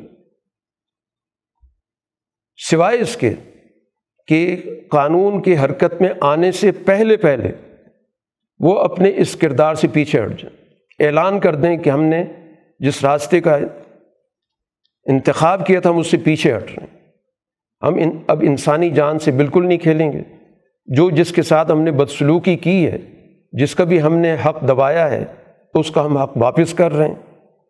تو قانون کی حرکت میں آنے سے پہلے پہلے اگر وہ ایسا کر لیتے ہیں تو پھر ان کے لیے امکان موجود ہے۔ کہ ان کو چھوڑ دیا جائے گا۔ لیکن پکڑے جانے کے بعد پھر ظاہر ان پر سزا نافذ ہوگی۔ پھر معاف کرنے کا اختیار کسی کے پاس بھی نہیں۔ حتیٰ کہ جن لوگوں کو قتل کیا ان کے بارے سے آ جائیں کہ معاف کرتے ہیں، یہ وہ جرم نہیں ہے کہ جو انفرادی طور پہ قتل ہو جاتا ہے تو وارثوں کو اختیار دے دیا گیا کہ وہ معاف کرنا چاہیں تو کر سکتے ہیں۔ یہاں نہیں ہو سکتا۔ یا کوئی شخص کہے کہ چلے میری جائیداد پہ قبضہ کیا تھا، لوٹ مار کی تھی تو میں معاف کر دیتا ہوں، ایسا نہیں ہو سکتا۔ یعنی وہ لوگ جو منظم طریقے سے معاشرے کے اندر بد امنی پیدا کریں گے اور لوگوں کے جان و مال سے اور عزتوں سے کھیلیں گے، تو پھر ان کے ساتھ آئین ہاتھ سے نمٹنے کی یہاں پر قرآن حکیم نے حکمت عملی بتائی ہے۔ قرآن نے ایک اور بات یہاں پر اسی ضمن میں رہنمائی کے طور پر بتائی کہ یا الزین عامن الطق اللہ وبتغ الہ الوسیلہ۔ وجاہد و فی صبیلی لعلکم تفلحون۔ کامیابی کے لیے تین بنیادی چیزیں۔ تقوی اختیار کرو۔ اور پھر اس راستے کے لیے ایک اجتماعی جد و جہد کرو۔ وہ اجتماعی جد و جہد جس کو قرآن حکیم یہاں پر جس لفظ سے تعبیر کر رہا ہے، وہ الوسیلہ ہے۔ یہی وہ چیز ہے جس کے لیے رسول اللہ صلی اللہ علیہ وسلم کے لیے دعا کی جاتی ہے۔ آزان کے بعد رسول اللہ صلی اللہ علیہ وسلم نے جو ہمیں دعا سکھائی ہے، اس میں آپ کے لیے اس منصب کی دعا مانگی گئی۔ آتی محمد انل وسیلہ کہ رسول اللہ صلی اللہ علیہ وسلم کو وہ اعلیٰ جو اجتماعی قیادت کا منصب ہے، وہ عطا کریں تو گویا اجتماعی قیادت کا پیدا کرنا۔ اب ظاہر رسول اللہ صلی اللہ علیہ وسلم کے بعد جو ان کے راستے پر ہوں گے، ان کی ذمہ داری آتی ہے۔ اور تیسری چیز پھر عملی جد و جہد وجاہد فی سبیل ہی تو یہ کامیابی کے لیے گویا کہ بنیادی طور پر تین اصولوں کا یہاں پر ذکر اس ضمن میں کیا گیا۔ لیکن بنیادی مضمون وہی چل رہا ہے جس کا تعلق میساک سے ہے۔ تو ابھی ہم نے بات کی کہ اجتماعی طور پر اگر میساک کو توڑا جائے گا تو اس کی سزا کیا ہے۔ اگر انفرادی طور پر کوئی شخص ایسا جرم کرتا ہے یعنی ایک شخص نے دوسرے شخص کی کوئی چیز چوری کر لی، سرقہ تو پھر ظاہر بات ہے کہ وہاں پر بھی قانون کی خلاف ورزی ہوئی ہے کہ ایک شخص جس پر دوسرے کا اعتماد تھا کہ یہ شخص میرے مال سے نہیں کھیلے گا، میرا مال محفوظ ہے، اس نے اس میساک کو توڑا ہے۔ تو ظاہر بات ہے کہ پھر ایسے افراد کے ہاتھ کاٹے جائیں گے جو اس کو بطور پیشے کے اختیار کر لیتے ہیں کہ لوگوں کے اس طرح خفیہ طریقے سے ان کے وسائل پہ قبضہ کیا جائے۔ تو ان لوگوں کو قانون کے کٹہرے میں لایا جائے گا اور ثبوت کی بات ظاہر ہے کہ ان کو یہ سزا دی جائے گی۔ یہاں پر چونکہ مدینہ منورہ کے اندر یہ ساری گفتگو ہو رہی ہے، اس اجتماع کے اندر ہو رہی ہے اور اس اجتماع کے اندر ایک بہت بڑا عنصر ان لوگوں کا موجود ہے جو دعوے دار ہیں کہ ہم تورات پر عمل کرتے ہیں۔ تو قرآن حکیم ان کے رویوں کا بھی ساتھ ساتھ ذکر کرتا ہے۔ اور مقصود جہاں پر ان کے رویوں کے بارے میں آگہی دینا ہے، اہل ایمان کو بھی مطلع کرنا ہے کہ ان کے اندر بھی اگر یہ رویے پیدا ہوں گے تو نتائج مختلف نہیں ہوں گے۔ اب یہاں پر کچھ لوگ ایسے ہیں کہ جو منافقین کہلاتے ہیں۔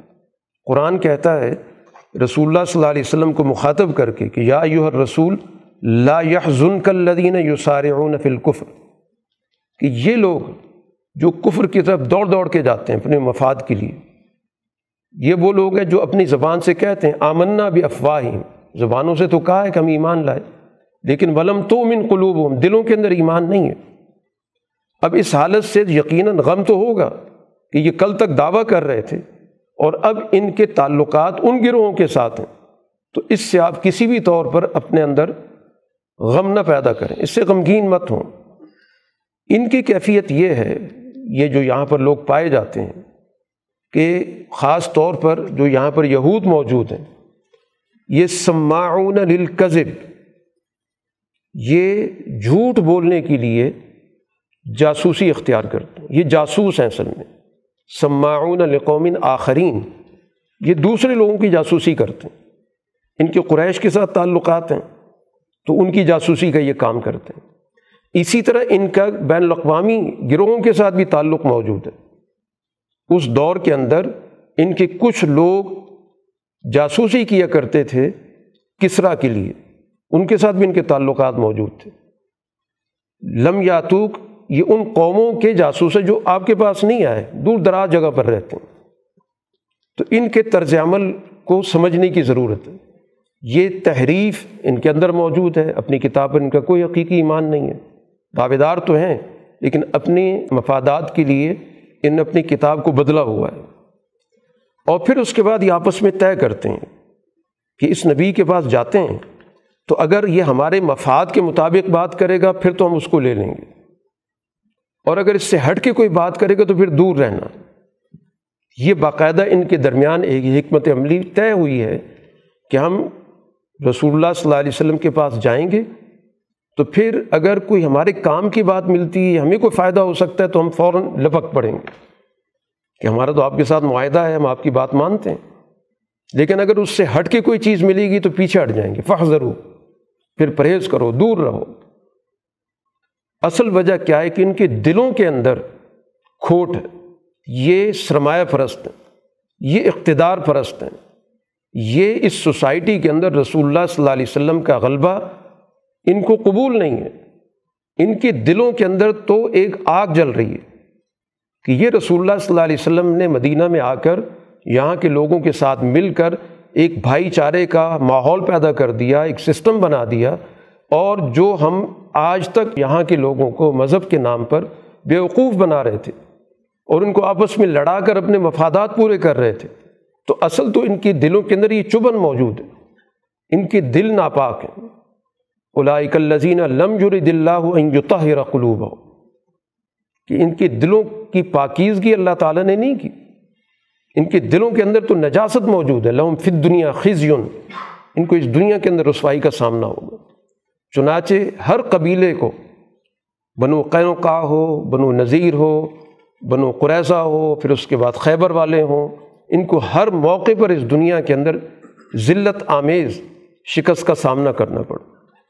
یہ سماعون القذب یہ جھوٹ بولنے کے لیے جاسوسی کرتے ہیں اور اس کے ساتھ ساتھ اکالون الصحت حرام خور ہیں۔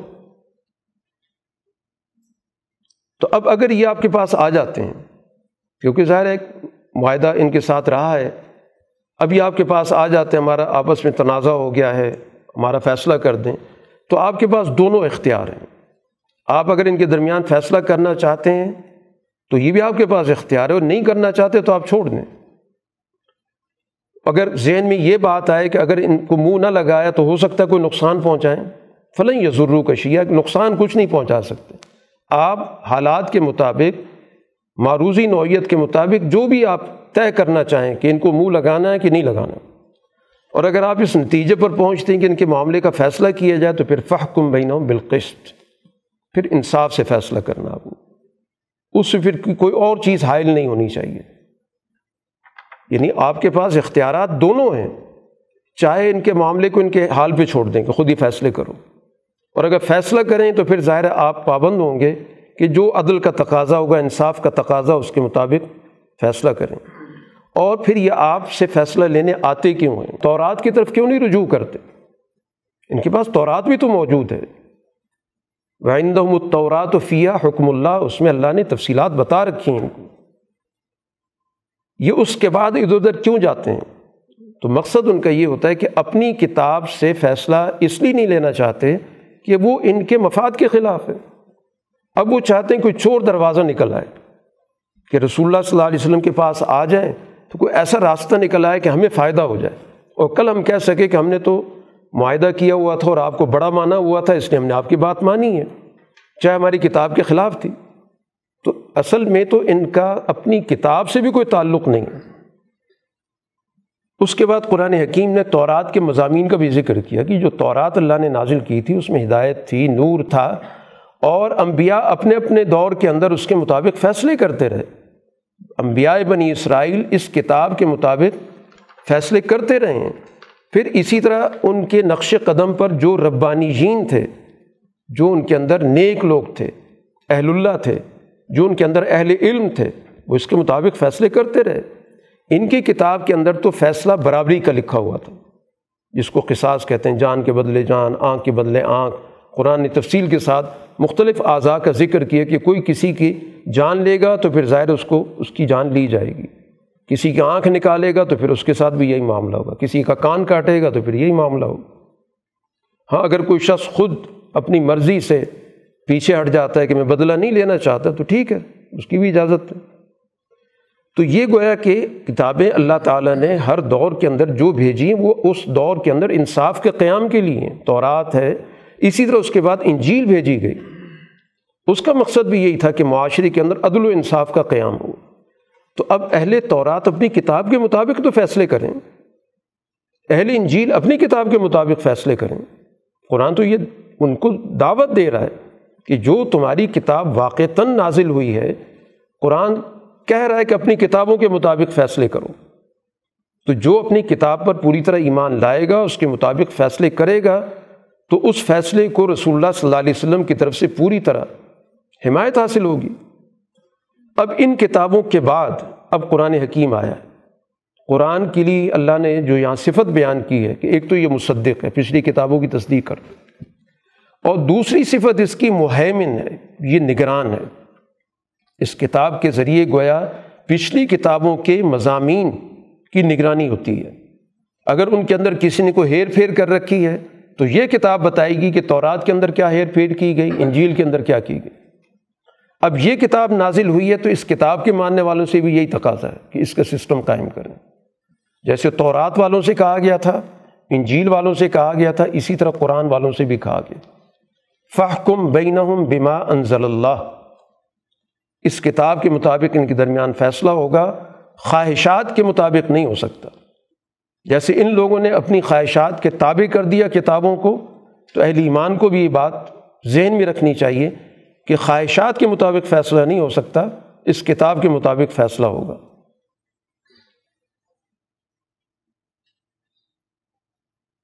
خواہشات کے مطابق فیصلہ کرنے کو قرآن حکیم نے جاہلیت کے حکم سے تعبیر کی۔ اف حکم الجاہلیت یبغون۔ یہ جاہلیت کا حکم چاہتے ہیں۔ جاہلیت کیا تھی؟ کہ وہاں پر منمانی کے فیصلے ہوتے تھے۔ طاقتور کے حق میں فیصلہ ہوتا تھا۔ کمزور کے خلاف فیصلہ ہوتا تھا۔ جاہلیت کا ضابطہ اصول صرف اور صرف یہ تھا کہ طاقت کی حکمرانی ہوگی۔ طاقتور قبیلے کے منشا کے مطابق فیصلے ہوں گے۔ تو اگر ان کتابوں کی موجودگی میں بھی اسی طریقۂ کار کو اختیار کرنا ہے، تو یہ تو جاہلیت کا راستہ ہے۔ جبکہ اللہ تعالیٰ کا جو راستہ ہے وبن احسن من اللہ حکمن لقومی یوقنون اللہ سے بہتر کون فیصلہ کرنے والا ہے؟ لیکن یہ ان کے لیے ہوگا جو اللہ کے پیغام پر یقین رکھتے ہیں۔ اس لیے اب ان میساخ شکن لوگوں کا تعارف کرانے کے بعد کہا گیا ان سے کوئی تعلق مت رکھو۔ یہ سارا جو سماعون للکذب، جھوٹ کو پھیلانے والے، جاسوسی کرنے والے، حرام خوری کرنے والے، یہ جو یہود و نصارہ ہیں، ان کا تو تورات و انجیل سے کوئی تعلق نہیں۔ تو ان سے اب تمہارا کوئی تعلق نہیں ہو سکتا، ان سے دوستی نہیں ہو سکتی۔ یہ آپس میں ان کا گٹھ جوڑ ہو سکتا ہے۔ ان سے جو بھی تعلق رکھے گا وہ تو ظلم کے راستے کی طرف جائے گا۔ امیہ طول من کم فن من ہم کہ ان سے تم میں سے جو بھی تعلق رکھے گا وہ ان میں سے ہی ہوگا۔ اس لیے کہ یہ ظالم لوگ ہیں۔ ان اللہ لا دل قومت ظالمی یہ ظلم پیشہ لوگ ہیں۔ یہ نام کے تورات کے ماننے والے ہیں، یہ صرف نام نہاد انجیل کے ماننے والے ہیں۔ ان نے صرف اپنے گروہی شناخت قائم کی ہوئی ہے۔ ان کی حالت کیا ہے جس کو قرآن آگے بیان کر رہا ہے؟ ان کا جرم کیا ہے؟ کہ یہ وہ لوگ ہیں جنہوں نے تمہارے دین کو ٹھٹھا مذاق بنا رکھا۔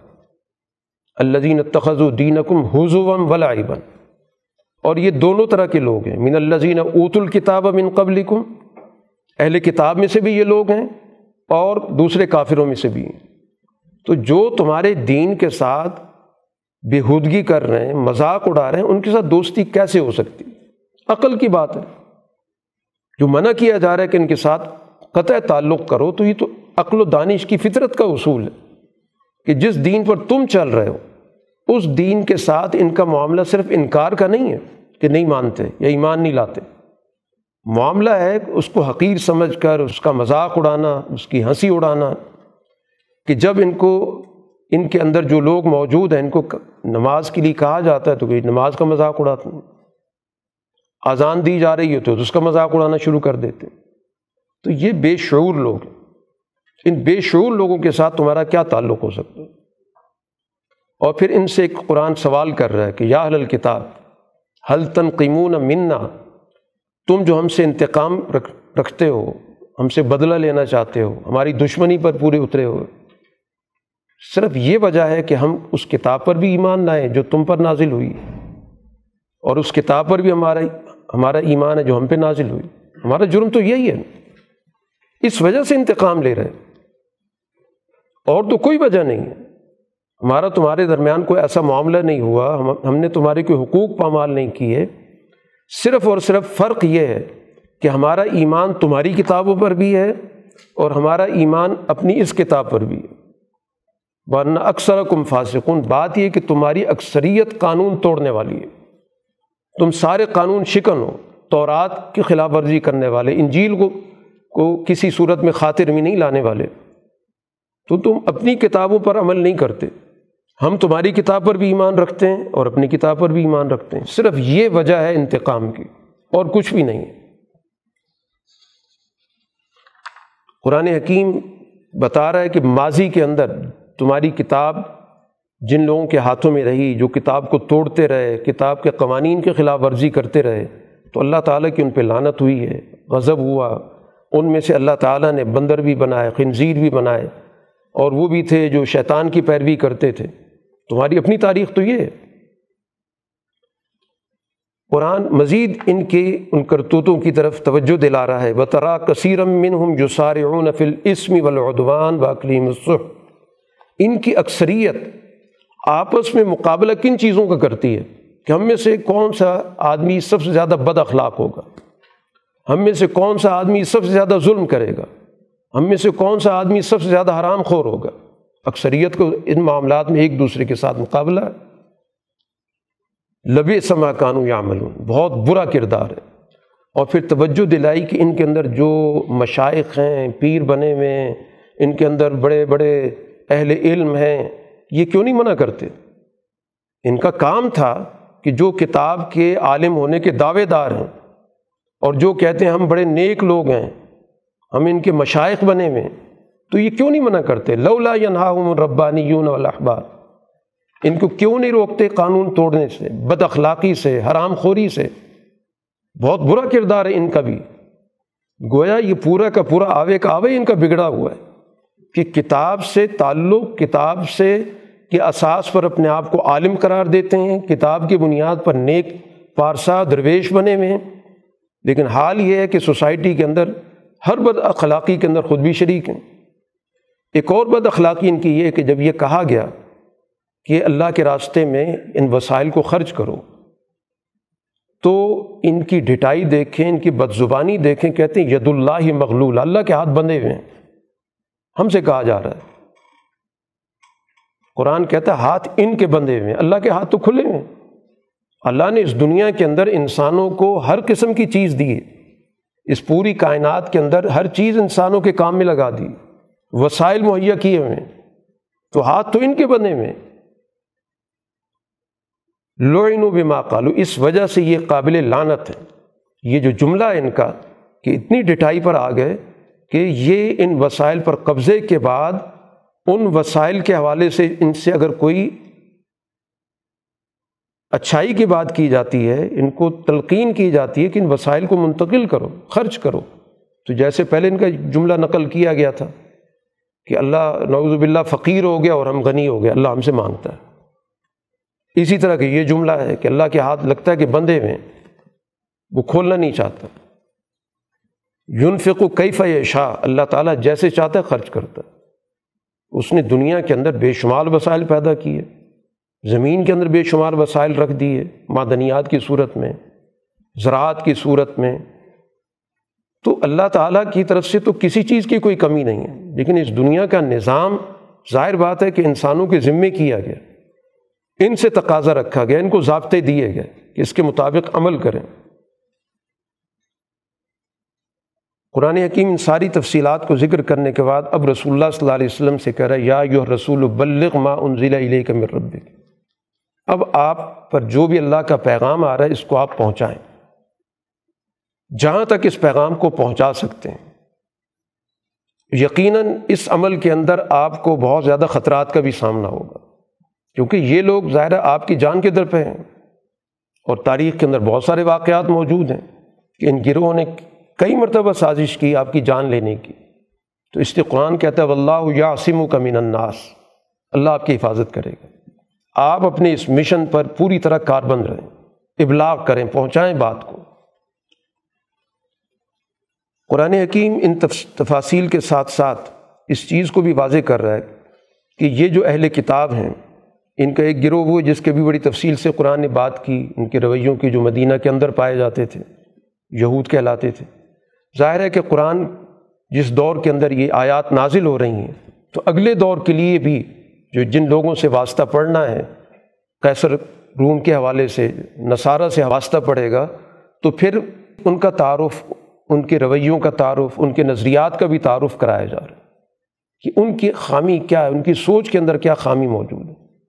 وہ خامی گویا ان کے اندر تسلیس کے حوالے سے۔ کہ انہوں نے ایک نیک آدمی کو، اللہ کے پیغمبر کو اس مرتبے پر فائز کر دیا جو الوحیت کا تھا۔ لقت کفر الزین قالو ان اللہ ثالث الثلاثہ کہ کہ اللہ تعالیٰ تین میں تیسرا ہے۔ یا یہ کہا کہ مسیح جو ہے وہ اللہ کے بیٹے ہیں۔ تو قرآن حکیم یہاں پر بتا رہا ہے کہ ان لوگوں کو سوچنا چاہیے کہ مسیح اسی طرح کا ایک رسول ہے جیسے پہلے رسول آتے رہے۔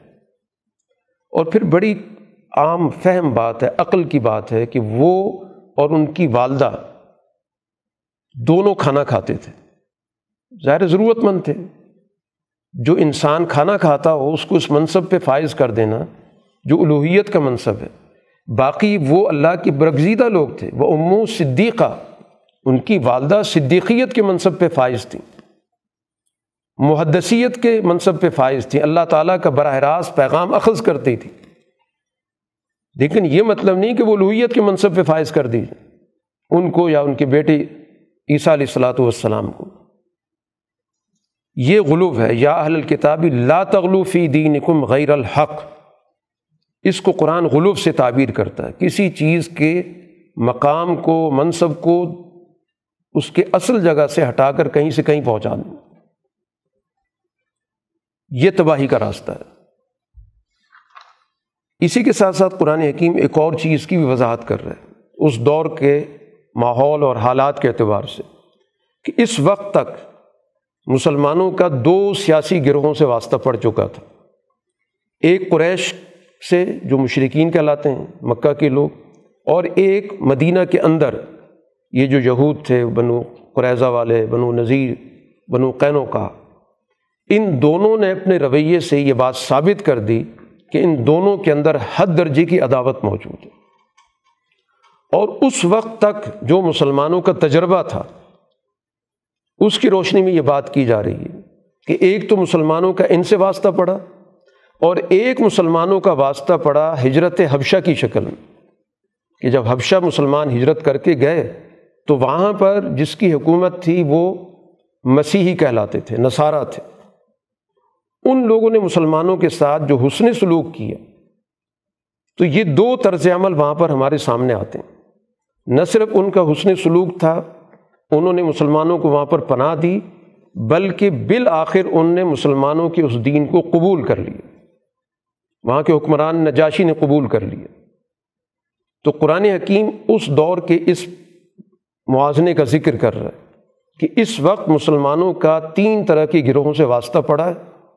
ان میں سے اشد الناس اداوہ سب سے بدترین عداوت کے اندر تو یہود اور مشرقین کہ جنہوں نے رسول اللہ صلی اللہ علیہ وسلم پر جنگ مسلط کی، آپ کی جان لینے کی کوششیں کیں۔ اور اس کے مقابلے پر یہ لوگ جو اپنے آپ کو کہتے ہیں ہم نصارہ ہیں، انہوں نے مسلمانوں کے ساتھ دوستی کا ثبوت دیا۔ اور اس کی وجہ کیا ہوئی کہ ان حبشہ کے لوگوں کے اندر اہل علم موجود تھے قصیص اور رحبان موجود تھے، جو واقعتاً اپنی کتاب کا حقیقی علم رکھتے تھے، جو واقعتاً اللہ والے تھے۔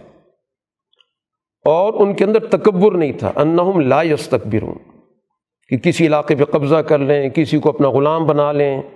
ان کے اندر استحصالی سوچ نہیں تھی، استعماری سوچ نہیں تھی۔ تو جو اپنی کتاب پر سچائی کے ساتھ عمل کرنے والے تھے، انہوں نے اہل ایمان کے لیے واقعتاً دوستی کا ثبوت دیا۔ ان کی حالت کیا تھی کہ جب قرآن ان کے سامنے پڑھا گیا، تو ان کی آنکھوں سے آنسو بہنے لگ گئے۔ کہ جب نجاشی کے سامنے معاملہ پیش ہوا تھا کہ قریش نے اپنے دو آدمی بھیجے تھے کہ ان مسلمانوں کو کسی نہ کسی طرح واپس لایا جائے۔ نجاشی کے سامنے جا کے داستان پیش کی کہ یہ بھگوڑے لوگ ہیں، ہمارے غلام ہیں، واپس کیا جائے۔ تو اس نے کہا کہ جب تک دوسرے فریق کی بات نہ سنی جائے، فیصلہ نہیں ہو سکتا۔ تو حضرت جعفر تیار نمائندے کے طور پر پیش ہوئے، گفتگو ہوئی۔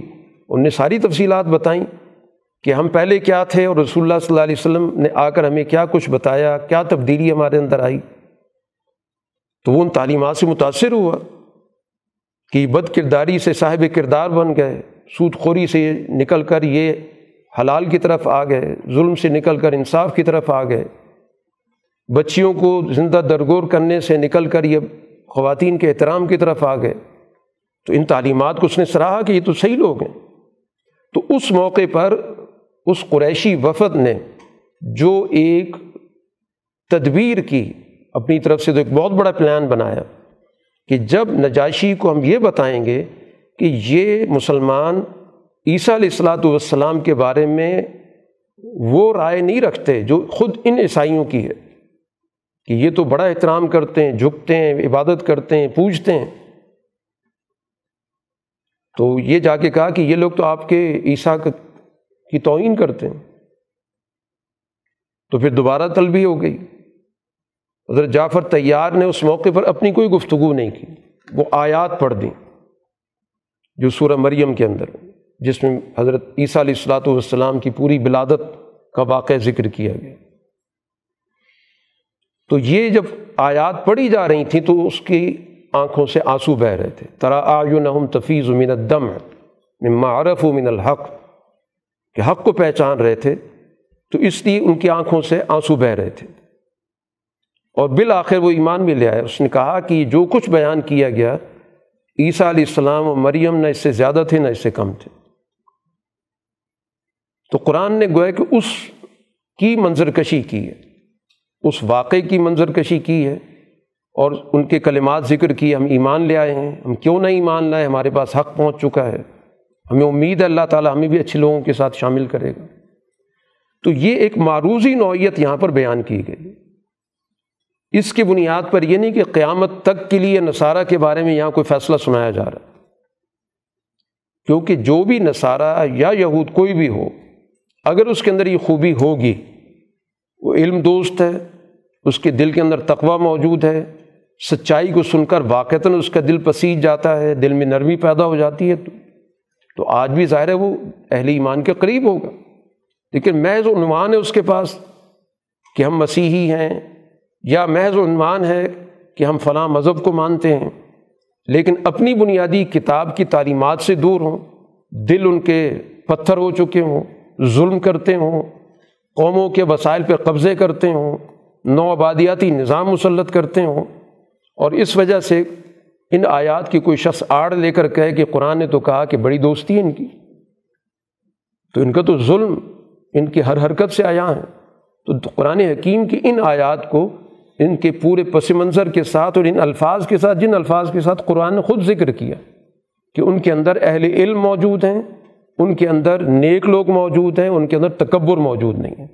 اور سچائی کو سن کر خود ان کی آنکھوں سے آنسو بہ نکلتے ہیں۔ قرآن حکیم کا وہی بنیادی موضوع جس سے ہم نے آغاز کیا تھا میساک اور اس میساک کے اندر یہ چیز بیان کی گئی تھی کہ حلال و حرام کا معاملہ کسی شخص کے ہاتھ میں نہیں ہے۔ کہ وہ خود بخود حلال کو حرام کرتا رہے اور حرام کو حلال کرتا رہے۔ اس لیے کہا گیا، یا یو الزین امن لا تو حرم طیباتی ما حل اللہ لکم۔ پاکیزہ چیزوں کو کبھی بھی حرام مت کرنا۔ حدود سے تجاوز مت کرنا۔ ہاں کسی شخص کو کوئی چیز پسند نہیں ہے، نہ کھائے۔ پابندی نہیں لگائی جا رہی کہ ضرور، جو حلال چیز ہے، ضرور کھائی جائے۔ لیکن حرام کرنے کی اجازت نہیں دی گئی۔ مختلف مزاج ہوتے ہیں، مختلف معاملات ہوتے ہیں۔ یہ کوئی معیار نہیں کہ ایک شخص اگر کسی اپنے پس منظر کی وجہ سے کسی چیز کو نہیں استعمال کرتا تو ہم کہیں گے نہیں، جب تک وہ کھاؤ گے نہیں، اس وقت تک دائرۂ اسلام میں نہیں آؤ گے۔ اگر کوئی شخص ہندو مذہب سے دائرۂ اسلام میں آ جائے اور شرط یہ رکھی جائے کہ جب تک وہ گائے کا گوشت کھا کے نہیں دکھائے گا تو اس کا اسلام قابل قبول نہیں، یہ غلط۔ ہاں یہ ضرور ہے کہ وہ گائے کے گوشت کو حلال سمجھے کہ اب یہ حلال ہے۔ باقی اس کا پس منظر ہے، ایک ظاہر ایک طویل عرصہ ایک ماحول میں رہا ہے۔ یا اسی طرح یہود کے لیے حرام تھا اونٹ کا گوشت۔ اب اگر کوئی یہودی دائرۂ اسلام میں آتا ہے تو یہ شرط نہیں ہوگی کہ وہ اس کا گوشت کھائے گا تو پھر جا کے دائرۂ اسلام میں داخل ہوگا لیکن حلال سمجھنا ضروری ہے۔ تو چیزوں کے استعمال کا کا معاملہ اور ہے اور ایک ہے کسی چیز کے بارے میں ایک سوچ کا ہونا۔ تو حلال و حرام کا تعلق ہے انسان کی سوچ سے۔ کہ وہ حلال کو حلال سمجھے، حرام کو حرام سمجھے، ان کو تبدیل نہ کرے۔ میساک کے ضمن میں بسا اوقات خود انسان اپنے اوپر کوئی فیصلہ مسلط کر لیتا ہے جس کو کہتے ہیں قسم کھا لی گئی۔ وہ بھی ایک میساک ہوتا ہے کہ آپ نے اپنے ساتھ ایک معاہدہ کر لیا کہ میں کوئی کام کروں گا یا نہیں کروں گا۔ تو اگر اس میساک کی کوئی پاسداری نہیں کر سکا، قسم ٹوٹ گئی، تو قرآن نے اس کا کفارہ بتا دیا کہ پھر ایسی صورت میں آپ دس آدمیوں کے کھانے کا بندوبست کریں یا ان کے لباس کا بندوبست کریں اور اگر یہ نہیں کر سکتے تو تین روزے رکھیں۔ مقصد یہ کہ میساک بہرحال اہمیت رکھتا ہے۔ یہ نہیں کہ یہ تو میں نے خود فیصلہ کیا تھا، میری مرضی، میں فیصلے پہ با قائم رہوں، توڑ دوں۔ میساک میساک ہوگا۔ یہ انسان کو احساس دلانے کے لیے کہ اس کے الفاظ اپنی جگہ پر وقت رکھتے ہیں۔ اگر اس نے فیصلہ کیا تھا، اللہ کو حاضر ناظر جان کر قسم کھائی تھی تو اس کو نبھائے اور اگر نہیں نبھا سکا تو پھر اس کا کفارہ دے۔ ظالی کا کفارہ تو ایمان کم ایزا حلف تم جب بھی قسم کھاؤ گے اور اس کو توڑو گے تو پھر یہ کفارہ دینا پڑے گا۔ وہ فضو ایمان مقصد کیا ہے کہ اگر قسم کھاؤ تو حفاظت کرو۔ ہاں اگر کوئی غلط قسم کھا لی ہے تو اس قسم کا توڑنا ضروری ہے، لیکن کفارہ پھر بھی دینا پڑے گا۔ کہ کیوں اس نے اس طرح کا غلط فیصلہ کیا تھا؟ میساک کو توڑنے سے سوسائٹی کے اندر ہمیشہ لاقانونیت پیدا ہوتی ہے۔ تو جو چیز بھی لاقانونیت پیدا کرے گی، شریعت کی نظر میں وہ حرام ہوگی۔ اس لیے شراب کے حرام ہونے کا ذکر کیا گیا، جوئے کی حرمت کا ذکر کیا گیا کہ قرآن نے ان چیزوں کی وجہ کیا بتائی ہے کہ انما یورید الشیطان ایو کیا بین کم العداوت والبغضاء۔ کہ شیطان ان چیزوں کی وجہ سے عداوتیں پیدا کرتا ہے۔ جب انسان کی عقل معاف ہو جائے گی تو ظاہر جھگڑے ہوں گے اور پھر ان جھگڑوں کے نتیجے میں نفرتیں پیدا ہوں گی۔ جب جوا کھیلا جائے گا تو ہارنے والے کے دل میں کینہ پیدا ہوگا، بغض پیدا ہوگا۔ تو ایسی چیزیں جس سے سوسائٹی کے میساک ٹوٹتے ہیں، ان تمام چیزوں کو ممنوع کر دیا گیا۔ تو اس میں خاص طور پر شراب کر جوئے کا ذکر کیا گیا۔ اسی طرح وہ پانچ سے جو تیروں کے ذریعے کھیلے جاتے تھے، ان تمام چیزوں، یہ وہ چیزیں جس سے معاشرے کے اندر لوگوں کے درمیان تعلقات ٹوٹتے ہیں۔ ان تمام چیزوں کو قرآن حکیم نے یہاں پر ممنوع کر دی۔ چونکہ یہ سارے واقعات جس دور میں ہو رہے ہیں ہدیبیہ کی صلح ہوئی ہے اور مسلمانوں نے یہ صلح، جیسے رسول اللہ صلی اللہ علیہ وسلم نے خود فرمایا کہ بیت اللہ کی حرمت کی وجہ سے کی۔ کہ بیت اللہ کی حرمت پامال نہ ہو۔ کیونکہ جنگ ہوگی تو ظاہر ہے کہ پھر لڑائی کے اندر بہت کچھ ہوتا ہے۔ اس لیے رسول اللہ صلی اللہ علیہ وسلم نے کہا کہ اس کی حرمت کی خاطر مجھے ہر معاہدہ قابل قبول ہے۔ تو اس کی حرمت کے حوالے سے ظاہر جیسے پہلے ذکر ہوا کہ شکار کی ممانعت کر دی گئی۔ اگر کوئی شخص شکار کرتا ہے حالت احرام میں تو اس کی پھر باقاعدہ کفارے کا ذکر کیا گیا۔ اور اسی کے ساتھ پھر قرآن حکیم نے جو بڑی بنیادی بات بتائی کہ یہ کعبہ محض ایک جگہ کا نام نہیں ہے۔ یہ در حقیقت قیامن لناس یہ کل انسانیت کی بقا کا ایک مرکز ہے۔ یہ بین الاقوامی مرکز ہے۔ ایک عالمگیر نظام کے قیام کے لیے اس مرکز کی بنیادی اہمیت ہے۔ اس لیے جب رسول اللہ صلی اللہ علیہ وسلم کے دور میں مکہ فتح ہوا اور بیت اللہ میں رسول اللہ صلی اللہ علیہ وسلم داخل ہوئے تو واقعتاً آپ کی جو اس وقت جو بھی آپ نے حکمت عملی اختیار کی کہ جو بیت اللہ میں داخل ہو جائے، امن ہے، جو دروازہ بند کر کے بیٹھ جائے تو امن ہے، یہ اصل میں اسی چیز کو بتانا کہ یہ وہ جگہ ہے جہاں کل انسانیت امن حاصل کرتی ہے۔ اسی وجہ سے جو شخص بیت اللہ میں داخل ہو گیا، اس پر دوسرا آدمی ہاتھ نہیں اٹھا سکتا۔ حتیٰ کہ ماں ببونیفا تو یہ بھی کہتے ہیں کہ اگر کوئی شخص قتل کر کے وہاں پہ چلا گیا تو وہاں اندر اس کو سزا نہیں دی جا سکتی۔ حتیٰ کہ اس کو آپ گرفتار بھی نہیں کر سکتے۔ ہاں آپ ایسے ذرائع ضرور اختیار کریں گے کہ وہ باہر نکلنے پہ مجبور ہو جائے۔ بس آپ اس کی خوراک بند کر دیں، اس تک خوراک نہ پہنچے، تاکہ اس کو باہر نکلنے کی، نکلنا پڑے۔ لیکن وہاں اس پہ ہاتھ نہیں ڈال سکتے کہ یہ امن کی جگہ ہے۔ تو یہ قرآن کہتا ہے قیام الناس یہ بین الاقوامی مرکز ہے۔ یہ کسی گروہ کے قبضے کی جگہ نہیں ہے کہ کوئی گروہ اس پہ قابض ہو جائے اور باقی لوگوں کو وہاں آنے جانے سے منع کر دے۔ یہ کل انسانیت کے بقا کا ذریعہ ہے۔ تمام انسانوں کا اس سے تعلق ہے اور خاص طور پر جو ایمان لانے والے ہیں۔ تو بغیر کسی تفریق کے تمام ان ایمان لانے والوں کی مرکزی جگہ ہے۔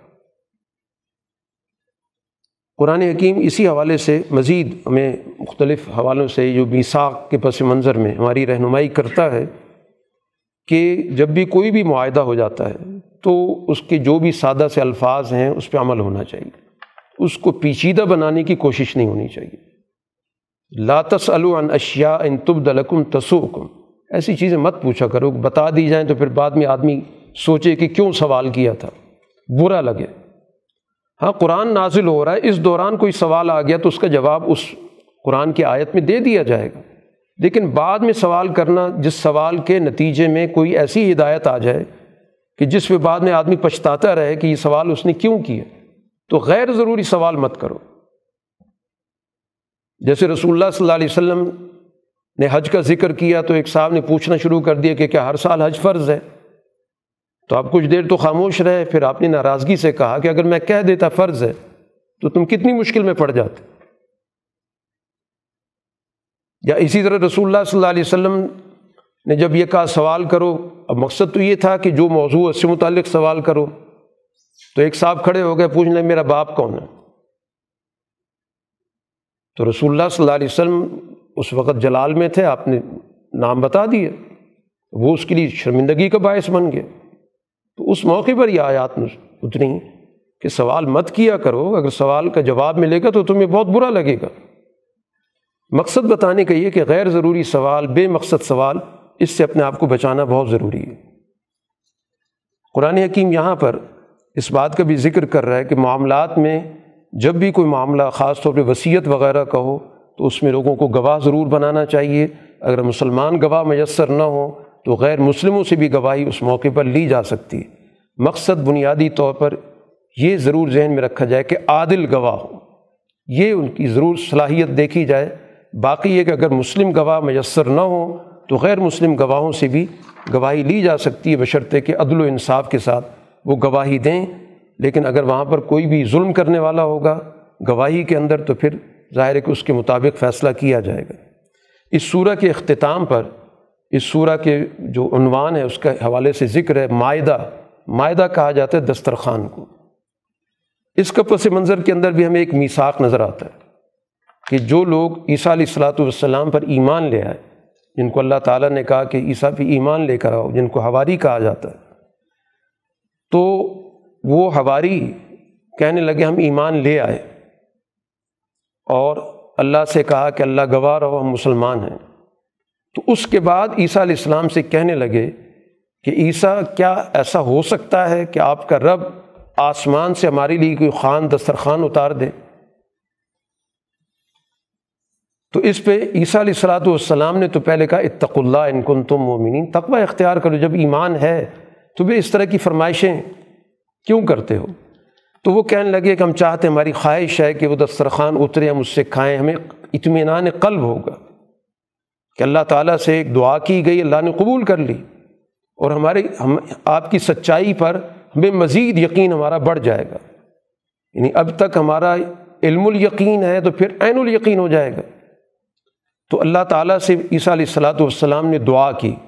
تو اللہ تعالیٰ نے ان کے لیے وہ خان نازل کیا، وہ دسترخوان اتارا۔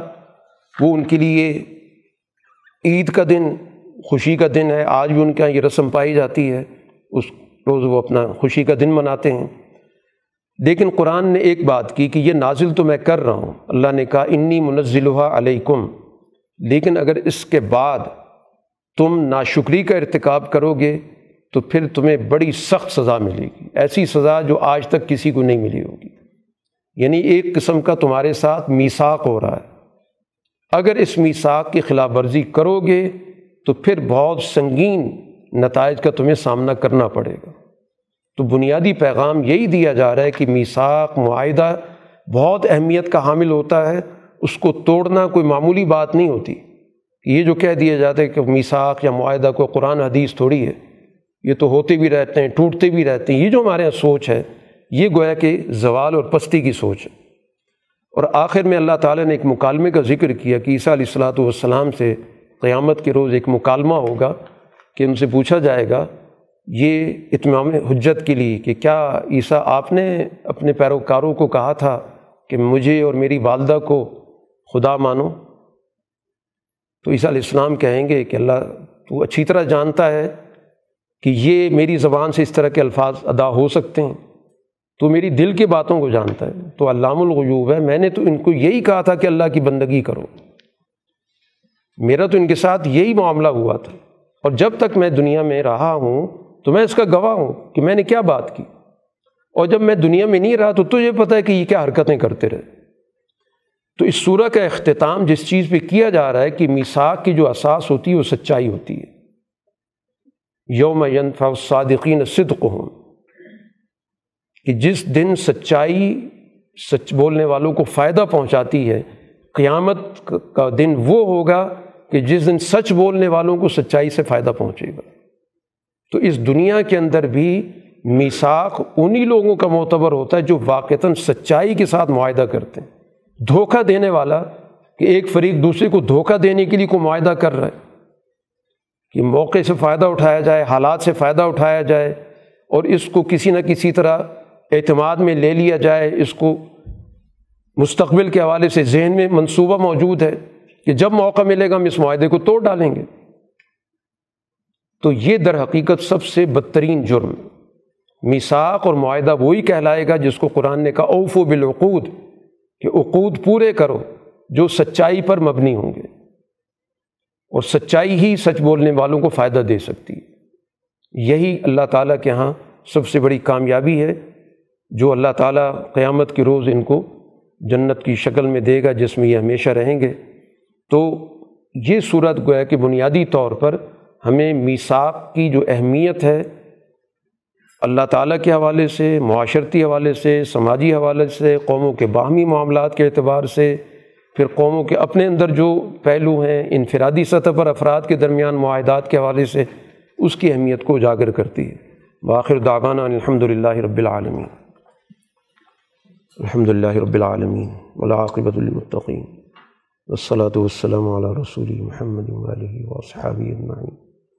ربنا آتنا في الدنيا حسنة وفي الآخرة حسنة وقنا عذاب النار. اے اللہ قرآن کا صحیح فہم عطا فرما، شعور عطا فرما۔ قرآن کی فکر کو اپنی زندگیوں میں قائم کرنے کی، اس کا اجتماعی نظام، اس کا سماجی نظام، اس کا معاشرتی نظام، اس کا اخلاقی نظام قائم کرنے کی توفیق عطا فرما۔ ہمارے فہم میں اضافہ فرما۔ ہماری مشکلات آسان فرما۔ ہماری پریشانیوں کا اضالہ فرما۔ ہماری جائز حاجات کو پورا فرما۔ اس مہینے کے خیر و برکت عطا فرما۔ اس کی رحمتوں سے ہمیں متمتع ہونے کی توفیق عطا فرما۔ صلی اللہ تعالیٰ خیر خلقی محمد والی و صحابی اجمعین۔